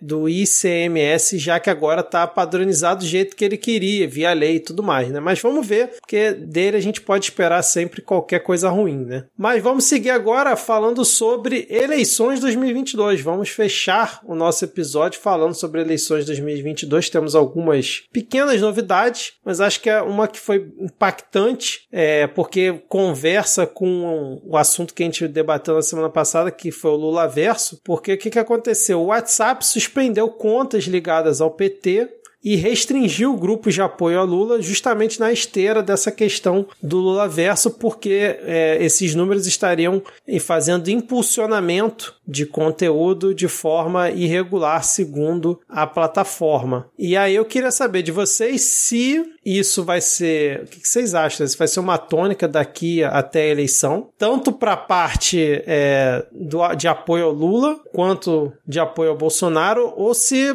vão utilizar o que não foi feito em 2018 justamente para minar o máximo possível qualquer candidatura de esquerda aí, Lula ou qualquer outro candidato, justamente para tentar blindar Bolsonaro no, no terreno onde ele já já está muito à frente dos outros, né? Porque foi muito rápido que o WhatsApp fez. Eu achei no mínimo curioso, né, cara? É, mas a direita pode qualquer coisa, né? A esquerda aí já é difícil. Eu acho que vai ser essa tônica. Eu acho que vai vai ficar muito mais óbvio daqui para outubro esse tipo de derrubada de página, diminuir acesso, tirar conta do ar, essas coisas. Vai acontecer é, não só né, no, no, WhatsApp, mas todo esse, esse grupo aí de, do Facebook.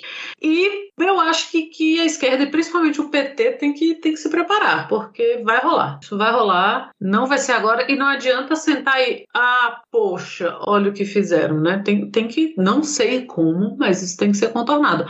Porque os grupos bolsonaristas vão continuar da forma como estão, desde as células neonazistas que tomaram conta de Facebook e de redes sociais vão continuar como estão.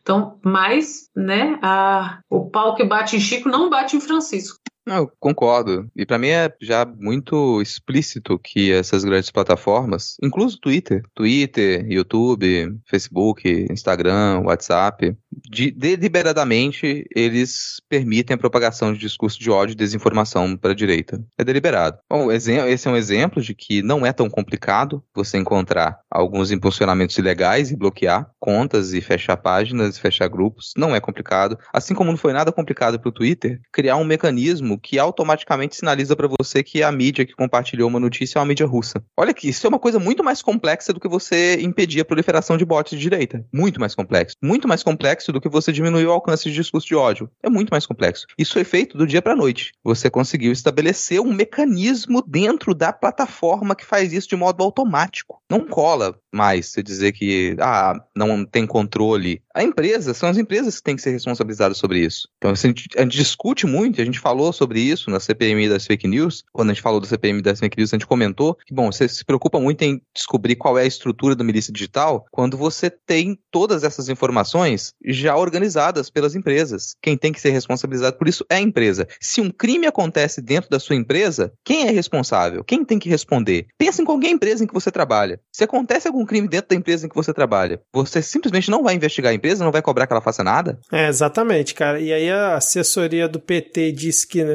não há qualquer tipo de automação ou violação de norma. E segundo eles, o desligamento das contas teria acontecido devido a uma reação automática do sistema do WhatsApp diante do aumento do tráfego de mensagens. Eu confesso que eu quero muito acreditar nessa teoria. Né? Eu vou bancar a Poliana aqui vou acreditar que foi realmente alguma coisa pontual e que isso não vai ser a tônica daqui para frente. Mas vamos ver o que, que vai acontecer, né, cara? O, assim, o histórico não é favorável. A gente já sabe muito bem como vocês comentaram.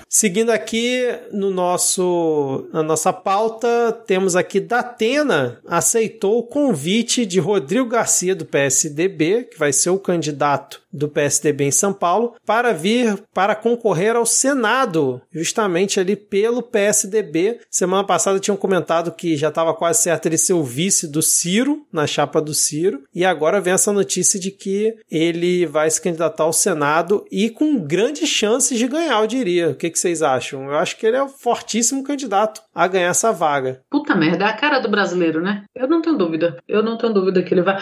Eu duvidei essa história do Ciro aí, imaginei que o Datena não ia, não ia querer, mas uma vaguinha no Senado, oito anos, é a cara do brasileiro. Com folga, infelizmente. É, pra mim também ele já ganhou, assim. Ele já ganhou. E isso pra mim diz muito do PSDB agora também. Bom, não que a gente pudesse falar alguma coisa em defesa do PSDB, principalmente em São Paulo. Não tem o que se falar. né? Vamos ficar com esse sofrimento. Mas o, o PSDB é um partido que ele se esfacelou e ele vai tentar se reconstruir. Vai continuar a tentar se reconstruir agora com uma nova cara, uma nova missão. Uma nova cara horrorosa, né? Lembrando, lem... um monstrengo. Lembrando que a cadeira que vai ser renovada agora esse ano é a do José Serra, que é do PSDB. Provavelmente ele não deve se candidatar à reeleição, porque está com problema de saúde, ficou afastado, não sei nem se ainda está afastado, né? Então, assim, a cadeira atualmente é do PSDB e o Datena vindo pelo PSDB, né, junto ali com a chapa do Rodrigo Garcia, se a chance dele eu já achava grande fora, num outro partido qualquer, pelo PSDB, então, é, é gigante. Eu não sei quais são os outros nomes que estão cogitando para o Senado em, é, por São Paulo, talvez Ricardo Salles, alguma coisa assim, mas o Datena acho que vai ser imbatível se vier pelo PSDB mesmo, cara. Bom, vamos seguir então aqui com mais pesquisas. Rodrigo gosta muito das pesquisas eleitorais, né? A gente já falou várias vezes sobre as pesquisas, tem muito chão pela frente, tá? mas a gente repercute porque a gente tenta mostrar o cenário ali do, ao longo do tempo. A gente teve a pesquisa IPESP, que mostrou que o Lula manteve 15 pontos de vantagem em relação ao Bolsonaro ainda no primeiro turno, né? Porque o Bolsonaro teria 28%, o Lula 43%, o Bolsonaro subiu um pouquinho e o Lula manteve no patamar que ele já estava. E aí o que foi já no, nesse histórico, né? A distância entre os dois é a menor desde as pesquisas do IPESP desde setembro do ano passado. E o Ciro Gomes e o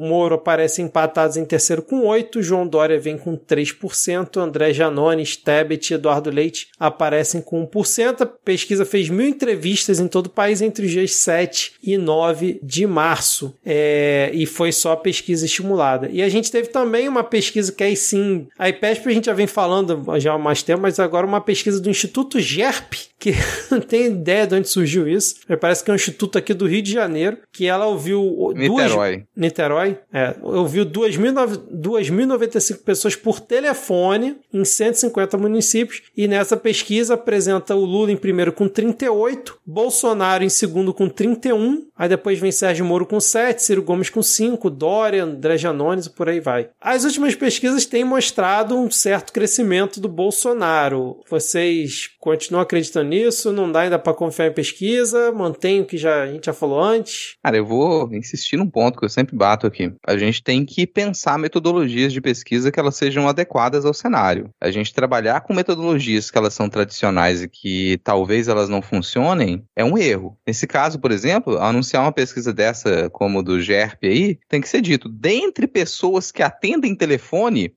o Bolsonaro ele marcou 31%. E parece piada, gente, mas não é piada. Quando a gente faz a pesquisa, a gente considera diversos cortes. Então, o Vitor falou, a, a, o Instituto ele entrevistou pessoas espalhadas pelo Brasil. Aí você especifica, ele falou com pessoas por telefone, pessoas que atendem telefone, espalhada por, por todo o Brasil. E aí você faz vários cortes para poder compensar algumas coisas. Então você tem que pensar quantas pessoas de faixa de renda você está entrevistando, qual a, quais os bairros essas pessoas moram, você tem que pensar na na escolaridade dessas pessoas, idade dessas pessoas, filiação religiosa dessas pessoas. É, você pega vários dados para poder fazer esse cruzamento e aí sim você ter uma perspectiva de confiabilidade daqueles números. O problema, para mim, em algumas dessas pesquisas, é desconsiderar alguns aspectos que hoje, e não é de hoje, já de vários anos, eles deveriam entrar na conta. Não é só mais a faixa de renda, a escolaridade, a religiosidade, o local de moradia e você espalhar isso, a faixa etária, não. Você tem que considerar opiniões, concepções um pouco mais abstratas, porque senão você vai viciar o seu resultado. Principalmente quando a gente tem um cenário político que ele trabalha com diversas polarizações. Então não é só a polarização esquerda-direita, que muitas vezes a gente fala, a polarização petistas bolsonaristas, não, a gente tem diversas polarizações ali dentro. São vários, vários pontos que eles entram em conflito e que eles têm que ser considerados. Parece piada, mas não é. Você precisaria, por exemplo, saber, bom, existe algum corte específico para pessoas que respondem respondem perguntas pelo telefone, é uma pergunta, eu não tenho a resposta para ela, mas talvez exista um corte. Talvez você tenha perfis de pessoas que atendem o telefone e isso direcione resultados de pesquisa. É possível. É a mesma coisa que vale quando você faz perguntas é, que elas são de cunho moral, por exemplo. Faz perguntas que elas são de cunho moral, você precisa saber que público que está respondendo aquilo. E essas perguntas, elas não, essas pesquisas, elas não trazem normalmente esse tipo de resposta. Então eu não confio. E eu acho muito significativo que a grande maioria das pesquisas que elas são feitas estritamente por telefone, elas demonstrem um número maior em prol da, de pensamentos de direita e pensamentos bolsonaristas. É, é só um chute? É só um chute, mas também é uma dúvida, porque eu acho provável que você tenha perfis a serem estudados para pessoas que respondem pesquisas por telefone, para pessoas que respondem pesquisa por e-mail. Bom, numa boa, isso é uma coisa que a gente explica para aluno quando vai fazer pesquisa na graduação. Ah, você vai criar um formulário, um formulário, você vai fazer isso pelo Google Forms e você vai distribuir essa pesquisa por e-mail. Você já está fazendo um corte, porque você vai considerar as respostas de pessoas que elas vão aceitar responder esse formulário, que tem condição de fazer isso e que vão aceitar fazer isso pelo e-mail.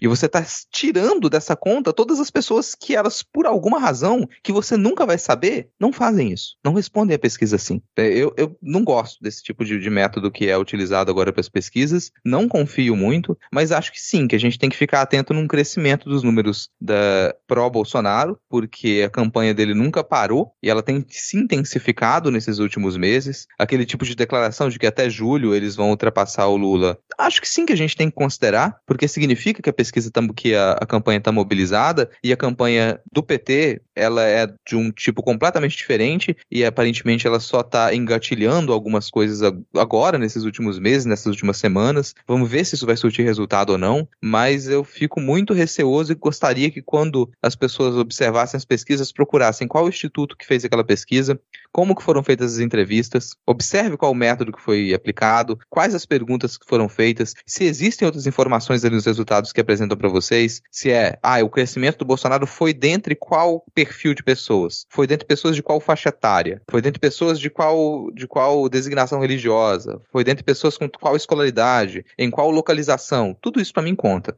E conta, inclusive, se a pesquisa é, como o Vitor falou, é voto estimulado ou é espontâneo, né? É, na mesma pesquisa, às vezes, quando a pesquisa te dá as duas, porque a, a pesquisa, o Instituto de Pesquisa, ele tem que fazer isso, ele tem que te dizer o método, ele tem que te dizer quem respondeu e tal.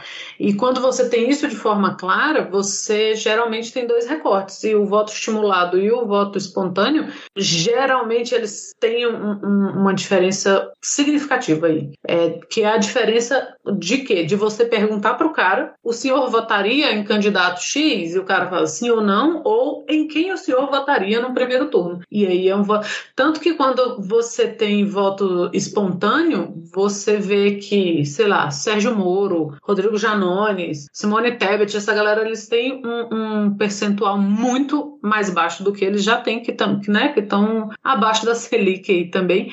Mas é, é, essa diferença também se reflete em quem está em primeiro, segundo, terceiro lugar. Exatamente. Não, e foi uma pesquisa que saiu, tipo assim, numa coluna da revista Veja, não saiu mais é, nenhum, nenhum lugar. obscuro. Instituto GERP, que nunca ninguém tinha ouvido é. falar. Então quem pagou isso? Por quê? Nossa. É, exatamente, cara. Mas a gente aqui vai continuar repercutindo, porque até para a gente ter um padrão ao longo desse tempo, né? E aí saiu uma pesquisa encomendada pela TV Record para o governo do estado do Rio de Janeiro. E Marcelo Freixo aparece tecnicamente empatado em primeiro lugar com Cláudio Castro, atual é, desgovernador do Rio de Janeiro. Né? Freixo tem aí 24% das intenções de voto, Cláudio Castro 23%. Cláudio Castro que provavelmente vai ser o candidato apoiado pelo Bolsonaro. Em terceiro está o Rodrigo Neves, do PDT. Para quem não conhece, ele já foi duas vezes prefeito da cidade de Niterói. Ele tem 11%. Vem seguido pelo Felipe Felipe Santa Cruz, né, que era o ex-presidente da OAB, que é apoiado pelo Eduardo Paes, ele uhum. tem 2%, junto com o André Siciliano do PT, também com 2%, mas o André Siciliano já afirmou que vai abrir mão da candidatura. É, e aí, num eventual segundo turno, Cláudio Castro teria 32%, Freixo 30% e 29% dizer, disseram que anulariam ou votariam em branco. Eu achei esse número bem expressivo, né? um número bem grande, né? Então assim, é um terreno ainda bastante amplo, segundo essa pesquisa, para tanto Cláudio Castro quanto o Freixo crescerem, mas tudo indica que pelo menos aqui no Rio deve ficar a briga entre os dois, deve ter aí um, um segundo turno, eventual segundo turno, mas vai ser muito, muito, muito difícil para o Freixo Freixo conseguir vencer esse pleito. Eu, assim, eu quero acreditar, mas é difícil demais você ter esperança considerando todo o histórico do Rio de Janeiro e a base do Bolsonaro é aqui, né? Do bolsonarismo aqui. Então, assim, tem muito chão ainda pela frente, mas é, vai ser muito difícil aqui pro Freixo. Mas um segundo turno eu acho quase certo ter entre os dois aqui. E o Freixo que ficou com essa peste aí esses anos todos, né? Do cara que defende o bandido. É, então, cara, assim... e, e, e, tá, e é muito enraizado aqui no Rio de Janeiro. É impressionante, é, é muito, mas muito mesmo. Enfim, é uma outra notícia aqui que Roberto Requião anunciou filiação ao PT e deve disputar o governo do estado do Paraná para justamente fornecer um palanque para o Lula. Roberto Requião tem 81 anos. Em 2014 ele disputou o governo do estado, perdeu para o Beto Richa. Em 2018 tentou se reeleger senador, não conseguiu e agora vai ser o candidato do PT para concorrer contra o Ratinho Júnior, que provavelmente deve ser reeleito lá no Paraná. Acho improvável que isso não aconteça, mas eu, quero saber se tem algum comentário sobre essa escolha do PT. Requião, quadro histórico do MDB, 81 anos, já vem aí de derrotas consecutivas. Vocês viram? É a renovação, sentido? cara. É o PT se renovando, renovação do partido.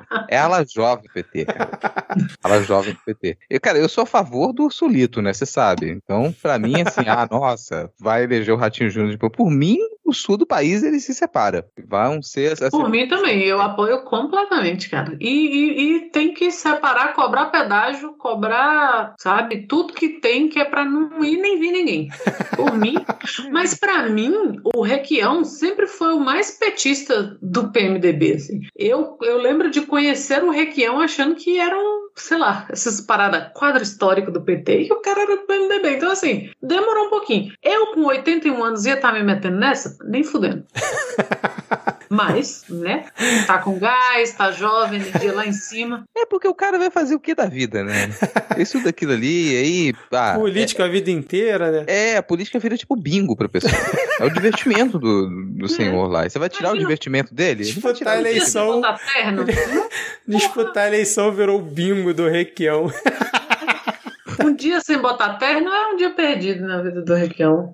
Ai, meu Deus do é... céu, cara. Agora, se fosse falar que se fosse um cenário de 15 anos atrás, talvez você conseguisse fazer uma campanha para eleger o Requião. Sim. Atualmente, é. Totalmente não é o caso, cara, assim. Você tem que trabalhar com uma política de contenção de danos nessas eleições é. em escala estadual e municipal. Sim. E sim, a gente pode conquistar a presidência, já falou isso aqui muitas vezes, mas isso não significa que a gente vai ter um congresso favorável. Pelo contrário, a chance de a gente ter um congresso desfavorável é muito grande. E nos estados, essa situação muitas vezes ela piora. Ela piora. A gente vai para as assembleias, a gente vai para os representantes no Senado, a gente vai para governadores, vai para os municípios, é mais vexaminoso ainda. Mais vexaminoso ainda ainda. Então, nessa escala menor, a gente deveria fazer uma política de contenção de danos. Como é que a gente consegue reestruturar uma base em alguns desses estados, como é o caso do Paraná, em que isso foi destruído. A maior parte do, da população ela aceitou o descrédito da esquerda e o descrédito da política de modo geral. Você comentou do Rio agora, os 30% de abstenção, eles são um indicativo disso. Você precisaria, no caso do Rio, não sei se tem solução, tá? Desculpa. Rio de Janeiro, eu não sei se realmente tem solução, talvez seja o caso de dividir o estado, mandar um pouquinho de território para Minas Gerais, um pouco para o Espírito Santo e um pouco para São Paulo e a gente vê o que faz. Talvez seja essa a, a, ideia. Mas onde você teve essa aversão à esquerda alastrada, então DNA quase da população agora, você precisa reconstruir base, fazer contenção de danos políticos ali. Nesse sentido, se o Requião consegue ter uma campanha que ela chame atenção, se ele conseguir firmar um, um segundo turno, por exemplo, para o Estado, ele vai, ele já, já cumpria um pouco dessa função. Às vezes é isso que a gente faz estou no estado, o estado do Espírito Santo. Aqui é muito, muito pouco provável que a gente consiga um governo do PT, mesmo com a candidatura do Contarato. É pouco provável, mas existe essa chance? Existe. Mas de qualquer maneira, você conseguir manter uma posição e talvez criar base para que numa eleição seguinte você cresça, é, muito, é algo muito significativo. Talvez seja o caso de você pensar isso no Paraná também. Mas é muito longo prazo para quem tem 80 anos. eu tô muito apegado com isso. Meu Deus. É, o, o Contarato é, faz, a, acho que vejo um sentido nisso que você tá falando, né? De criar essa base. Para agora o Requião, cara, que escolha foi essa do PT, cara? Ah, não, a base não é para eleger o Requião no futuro. Não, Embora não, o claro Joe Biden não. está aí, né? Com 195 anos e conseguiu a presidência. Não, entendi. Agora, a base é base para próximas eleições de outros quadros e tal. Sim, entendi. sim. É você manter a, a imagem do partido viva. E principalmente quando a gente tem perspectivas muito nefastas para a economia nesses próximos anos independente de quem ganhar. Mas aí o PT vai ter que se reinventar, porque a, é, você falou de ala jovem do PT, mas, porra, é meio isso mesmo, sacou? É, é, é uma tipo, coisa que me incomoda, é uma que eu já falei algumas vezes aqui. Enfim, vamos seguir aqui que ainda tem coisa pra gente comentar, porque o União Brasil, que foi a fusão do DEM com PSL, a gente comentou que ia perder muita gente, tá perdendo bastante gente mesmo no Congresso. Já são 16 deputados em 32 dias que saíram do União Brasil foram para outros partidos. Tem Carlos Jordi, Bibo Nunes, Nelson Barbudo, todos eles saíram pro PL de Bolsonaro e, e outros aqui que eu não vou citar. Achei curioso que o Luiz Miranda, lembra do Luiz Miranda, CPI, né? Muita gente conhecendo a CPI, saiu do União Brasil também foi pro Republicanos, né? Partido aí da, da Universal. E nomes como Carla Zambelli, Bia Kisses saíram também e foram pro PL, se filiaram hoje. É, mas aí, o, a, além dessa situação, Rodrigo e Do encolhimento do União Brasil em tão pouco tempo, a gente teve um vídeo vergonhoso da Carla Zambelli anunciando a filiação dela. Ah, aí é redundância, né, cara? Sim, é verdade. Onde ela lança o, o vídeo com diversas outras personalidades, em que o, o, o lema, Rodrigo, é lealdade acima de tudo, e várias pessoas falando, dentre elas o ex, o ex não, né? O cantor Netinho, o sucesso O Mila, Mil e Uma Noite entre eu e você, alguma coisa desse tipo. E Maurício Souza, né? O ex-jogador de vôlei, que também se filiaram ao PL de Valdemar Costa Neto. Estão nesse vídeo e todos demonstrando uma grande lealdade, acima de tudo, ao presidente Jair Bolsonaro, mesmo estando no partido de Valdemar da Costa Neto. Algum comentário? Cara, vários. Vários. vários. Primeiro é que eu gosto quando a gente acerta. E eu vou relembrar aqui da nossa cobertura das eleições municipais. Na, depois da cobertura das eleições municipais, a gente fez uma avaliação geral e uma das coisas que a gente concluiu é que o PL teria sido o partido que simbolicamente mais cresceu naquelas eleições municipais. Aí você pegava em números, nossa, não parecia tanto, o PL não conquistou tantos números, mas simbolicamente sim. A gente afirmou que o PL ele tinha conquistado mais porque ele tinha se firmado como o partido mais leal ao presidente da República, ele tinha se firmado como a base, então o Bolsonaro na época sem partido e sem conseguir aproximação com nenhum partido para se filiar, mas o PL ele firmou o discurso, ele cresceu o discurso para tomar espaço do que o espaço que foi perdido pelo PSL. PSL, aquele partido de aluguel para a eleição do Bolsonaro e que logo em seguida começou a perder espaço simbólico, o PL ele ocupou esse espaço já nas eleições municipais e aparentemente não cresceu muito depois disso, mas agora se mostra como que esse simbólico ele tem peso e não, não foi à toa, né? E bom, não é à toa que está essa campanha de filiação ao PL aqui no Espírito Santo, pelo menos resgatando a imagem do Magno Malta. É uma tentativa de que o PL ele seja essa nova grande potência da extrema direita no país para sustentar os ideais bolsonaristas. E a gente está na janela partidária. Esse é um outro comentário. A gente não explicitou isso aqui, mas durante a janela partidária a gente tem realmente essas trocas. Então não é estranho. É corrido, é um período apertado, é um mês antes que, que é, durante esse mês os parlamentares podem trocar de partido sem sofrer nenhum tipo de represália, sem perder a sua cadeira, porque a cadeira no, no parlamento ela é do partido. Então durante a janela partidária você pode trocar livremente. É o preparativo para as eleições. Então até o final do mês de março, agora a gente vai ter bem mais trocas, assim, a gente poder observar isso bastante. E é também quando você vai fechar essas, você vai fechar essas articulações, né? A gente falou muito da importância de se esperar fechar as federações para ver como que as campanhas elas iam proceder, quais os nomes que eles iam ser colocados mais em foque. Tudo isso acontece agora no mês de março. Esse é, é um dos comentários. Outro comentário importantíssimo é que, cara, lealdade acima de tudo. Honestamente, eu acho fraco. Eu acho um lema fraquíssimo. Eu acho que eles vão daqui a pouco vão esquecer que fizeram esse vídeo, esquecer esse lema e inventar outra coisa. Porque lealdade acima de tudo, eles vão colocar o quê? O, o logo, o emoji do lealdade acima de tudo vai ser o Arthur Aguiar? Vai ser a cara do Arthur Aguiar? Talvez. Porque lealdade é uma palavra fraca. E lealdade, ela não tá na boca do herói. Não é o herói que pede lealdade. Um comentário que eu fiz até em off com o Vitor aqui é, bom, quem pede lealdade é o demônio. Deus pede fé. O demônio ele assina um contrato com você porque ele quer lealdade. Então ninguém, ninguém com boas intenções pede lealdade. Se você está com boas intenções, você não precisa pedir lealdade. Você espera que a pessoa que está com você esteja do lado do bem, esteja do lado correto. Agora, quando você está planejando fazer alguma coisa errada, não. É bom eu me assegurar de que você é leal a mim. Que outra pessoa que fala muito em lealdade? Mafioso. Mafioso se preocupa em as pessoas serem leais a ele. Então você busca qualquer filme de máfia e você vai ver que o discurso da lealdade está do lado do mafioso. Você pega qualquer discurso religioso e a lea- a lealdade está do lado do demônio. Então, do lado de Deus é fé. Eu acho um tiro no pé, já que eles gostam de dar tiro, né? Um tiro no pé. E eles vão, mas tanto faz pra eles quando eles fazem uma besteira que eles voltam atrás e esquecem logo em seguida. Pra mim, esse vídeo ele vai ser esquecido, esse lema vai ser mudado, isso não funcionou. E eu aposto que a ideia foi da Zambelli.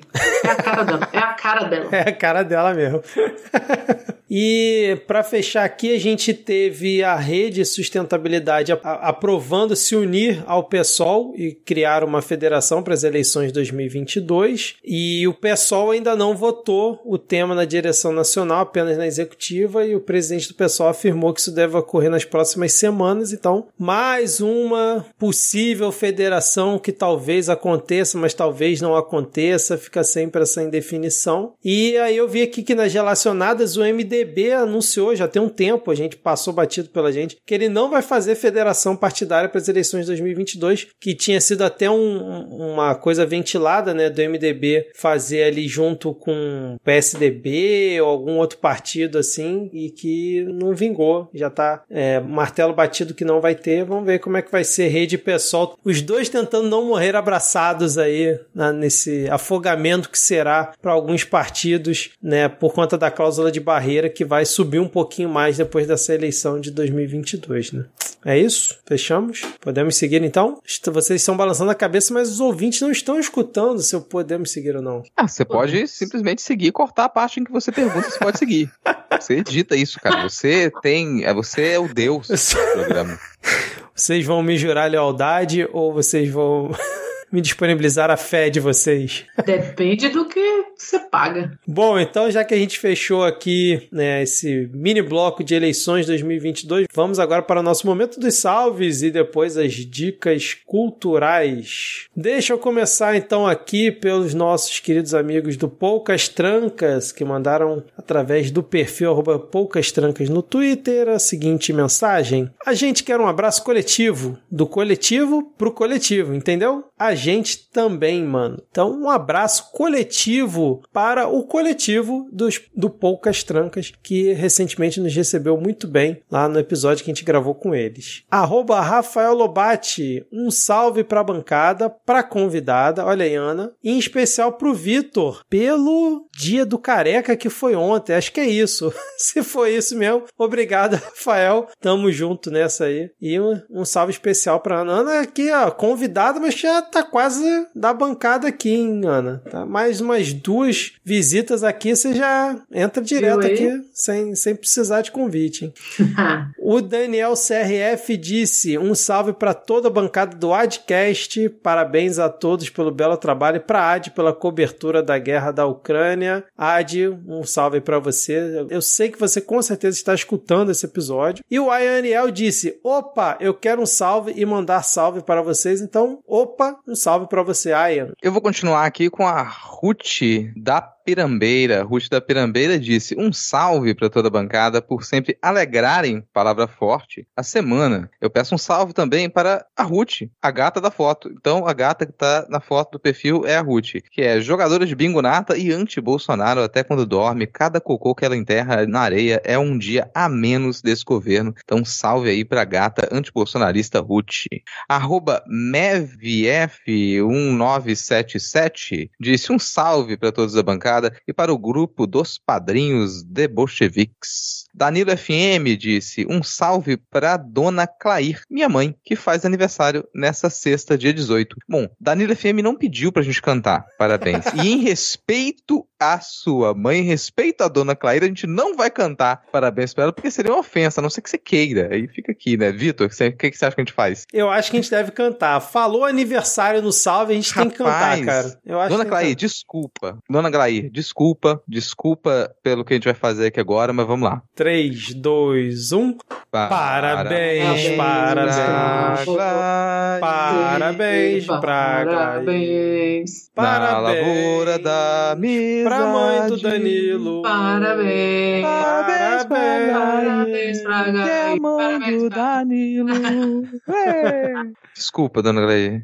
Denis Almeida, nosso querido Denis Almeida, diz: Quero pedir um salve pra Descriarte Pod. Descriarte Pod, que é de Ariel Machado. Ariel Machado que gravou com a gente um episódio ótimo que saiu essa semana lá no Não Pode Tocar, sobre a Semana de Arte Moderna de 22. Então ela gravou comigo e com o Denis. Então o Denis faz esse convite aqui também para quem quiser ouvir esse episódio, os 10 ouvintes aqui do Midcast quiserem lá escutar a gente falando um pouco sobre essa Semana de Arte Moderna de 22 que completou o centenário agora, em 2022. Por favor, sigam também o perfil do Não Pode Tocar, que é comandado pelo tio e vão lá ganhar uns lambejos do Titi.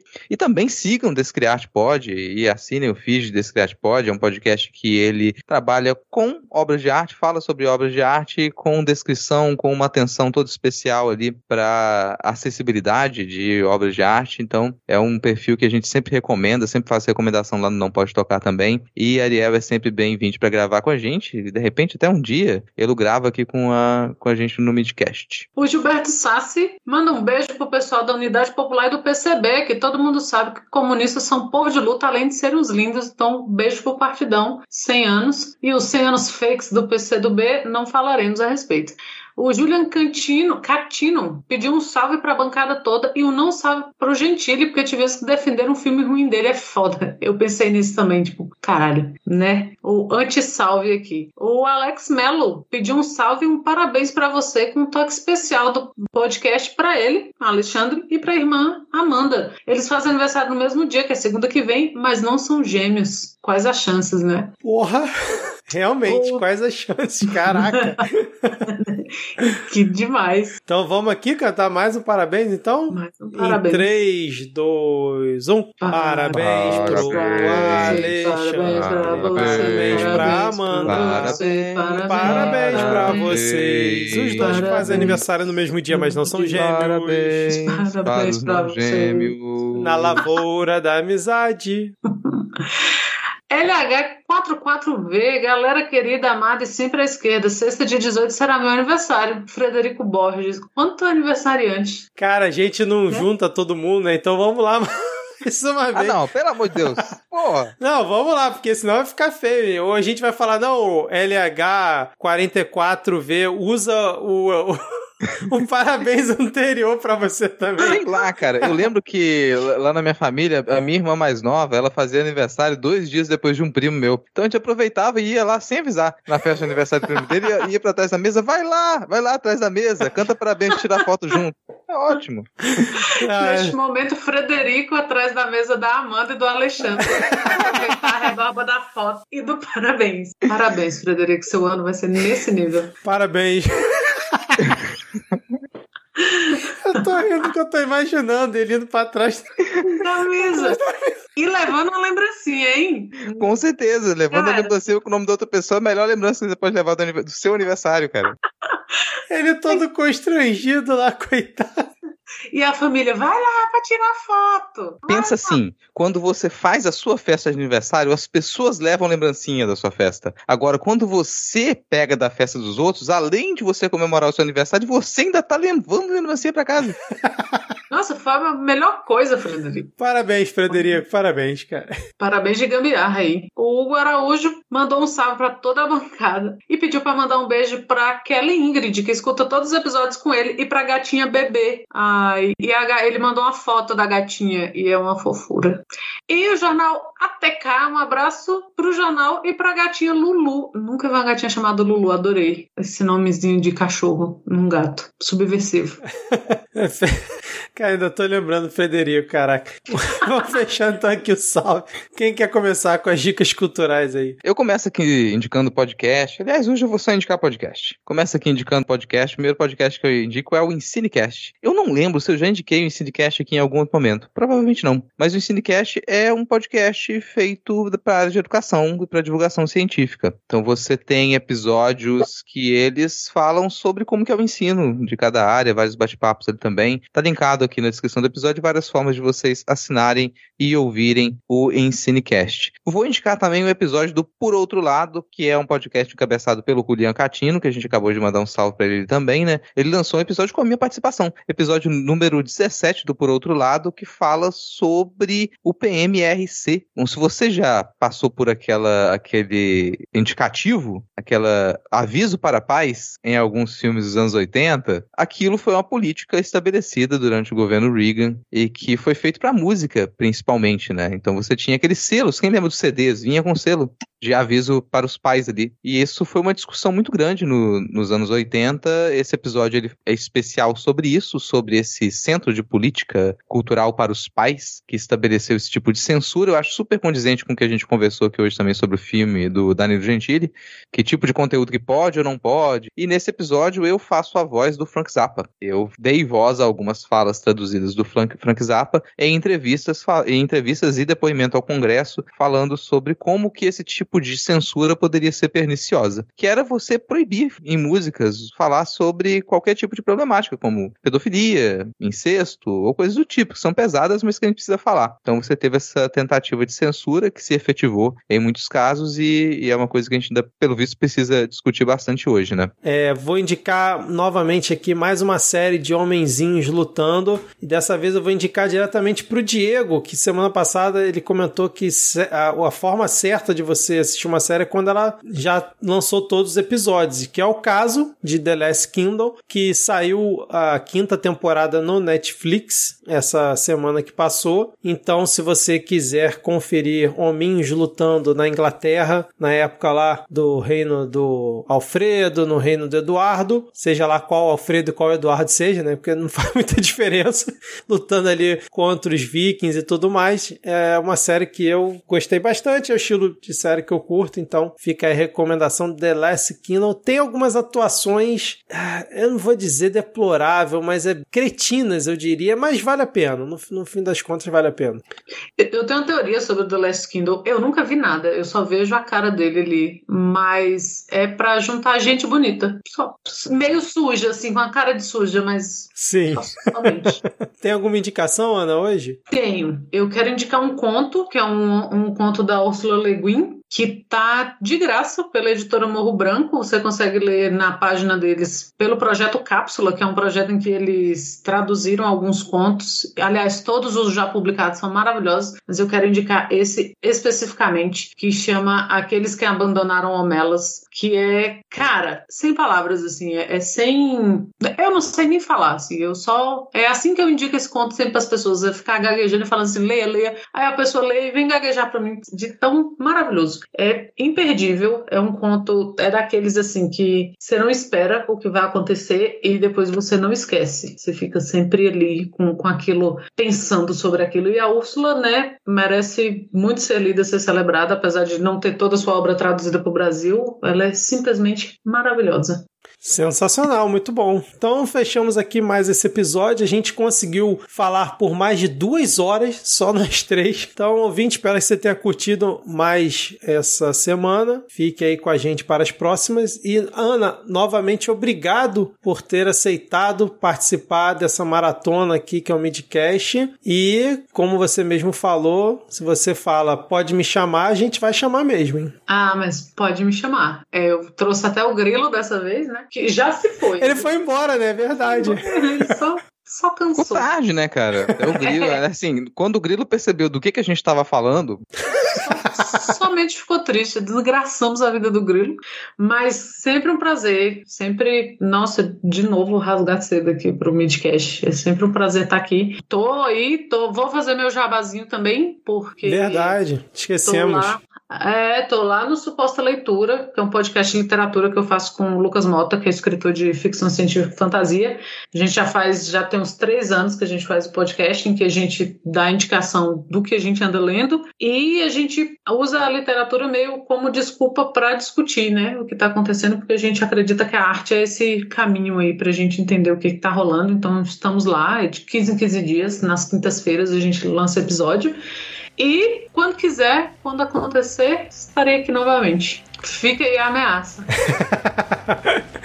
Excelente, só para fechar aqui o episódio, o Vini foi eliminado do BBB 22 com 55,87%. Valeu, Ana, valeu, Rodrigo, valeu, ouvintes. Até a próxima semana. Tchau, tchau. Valeu. Tchau. Falou.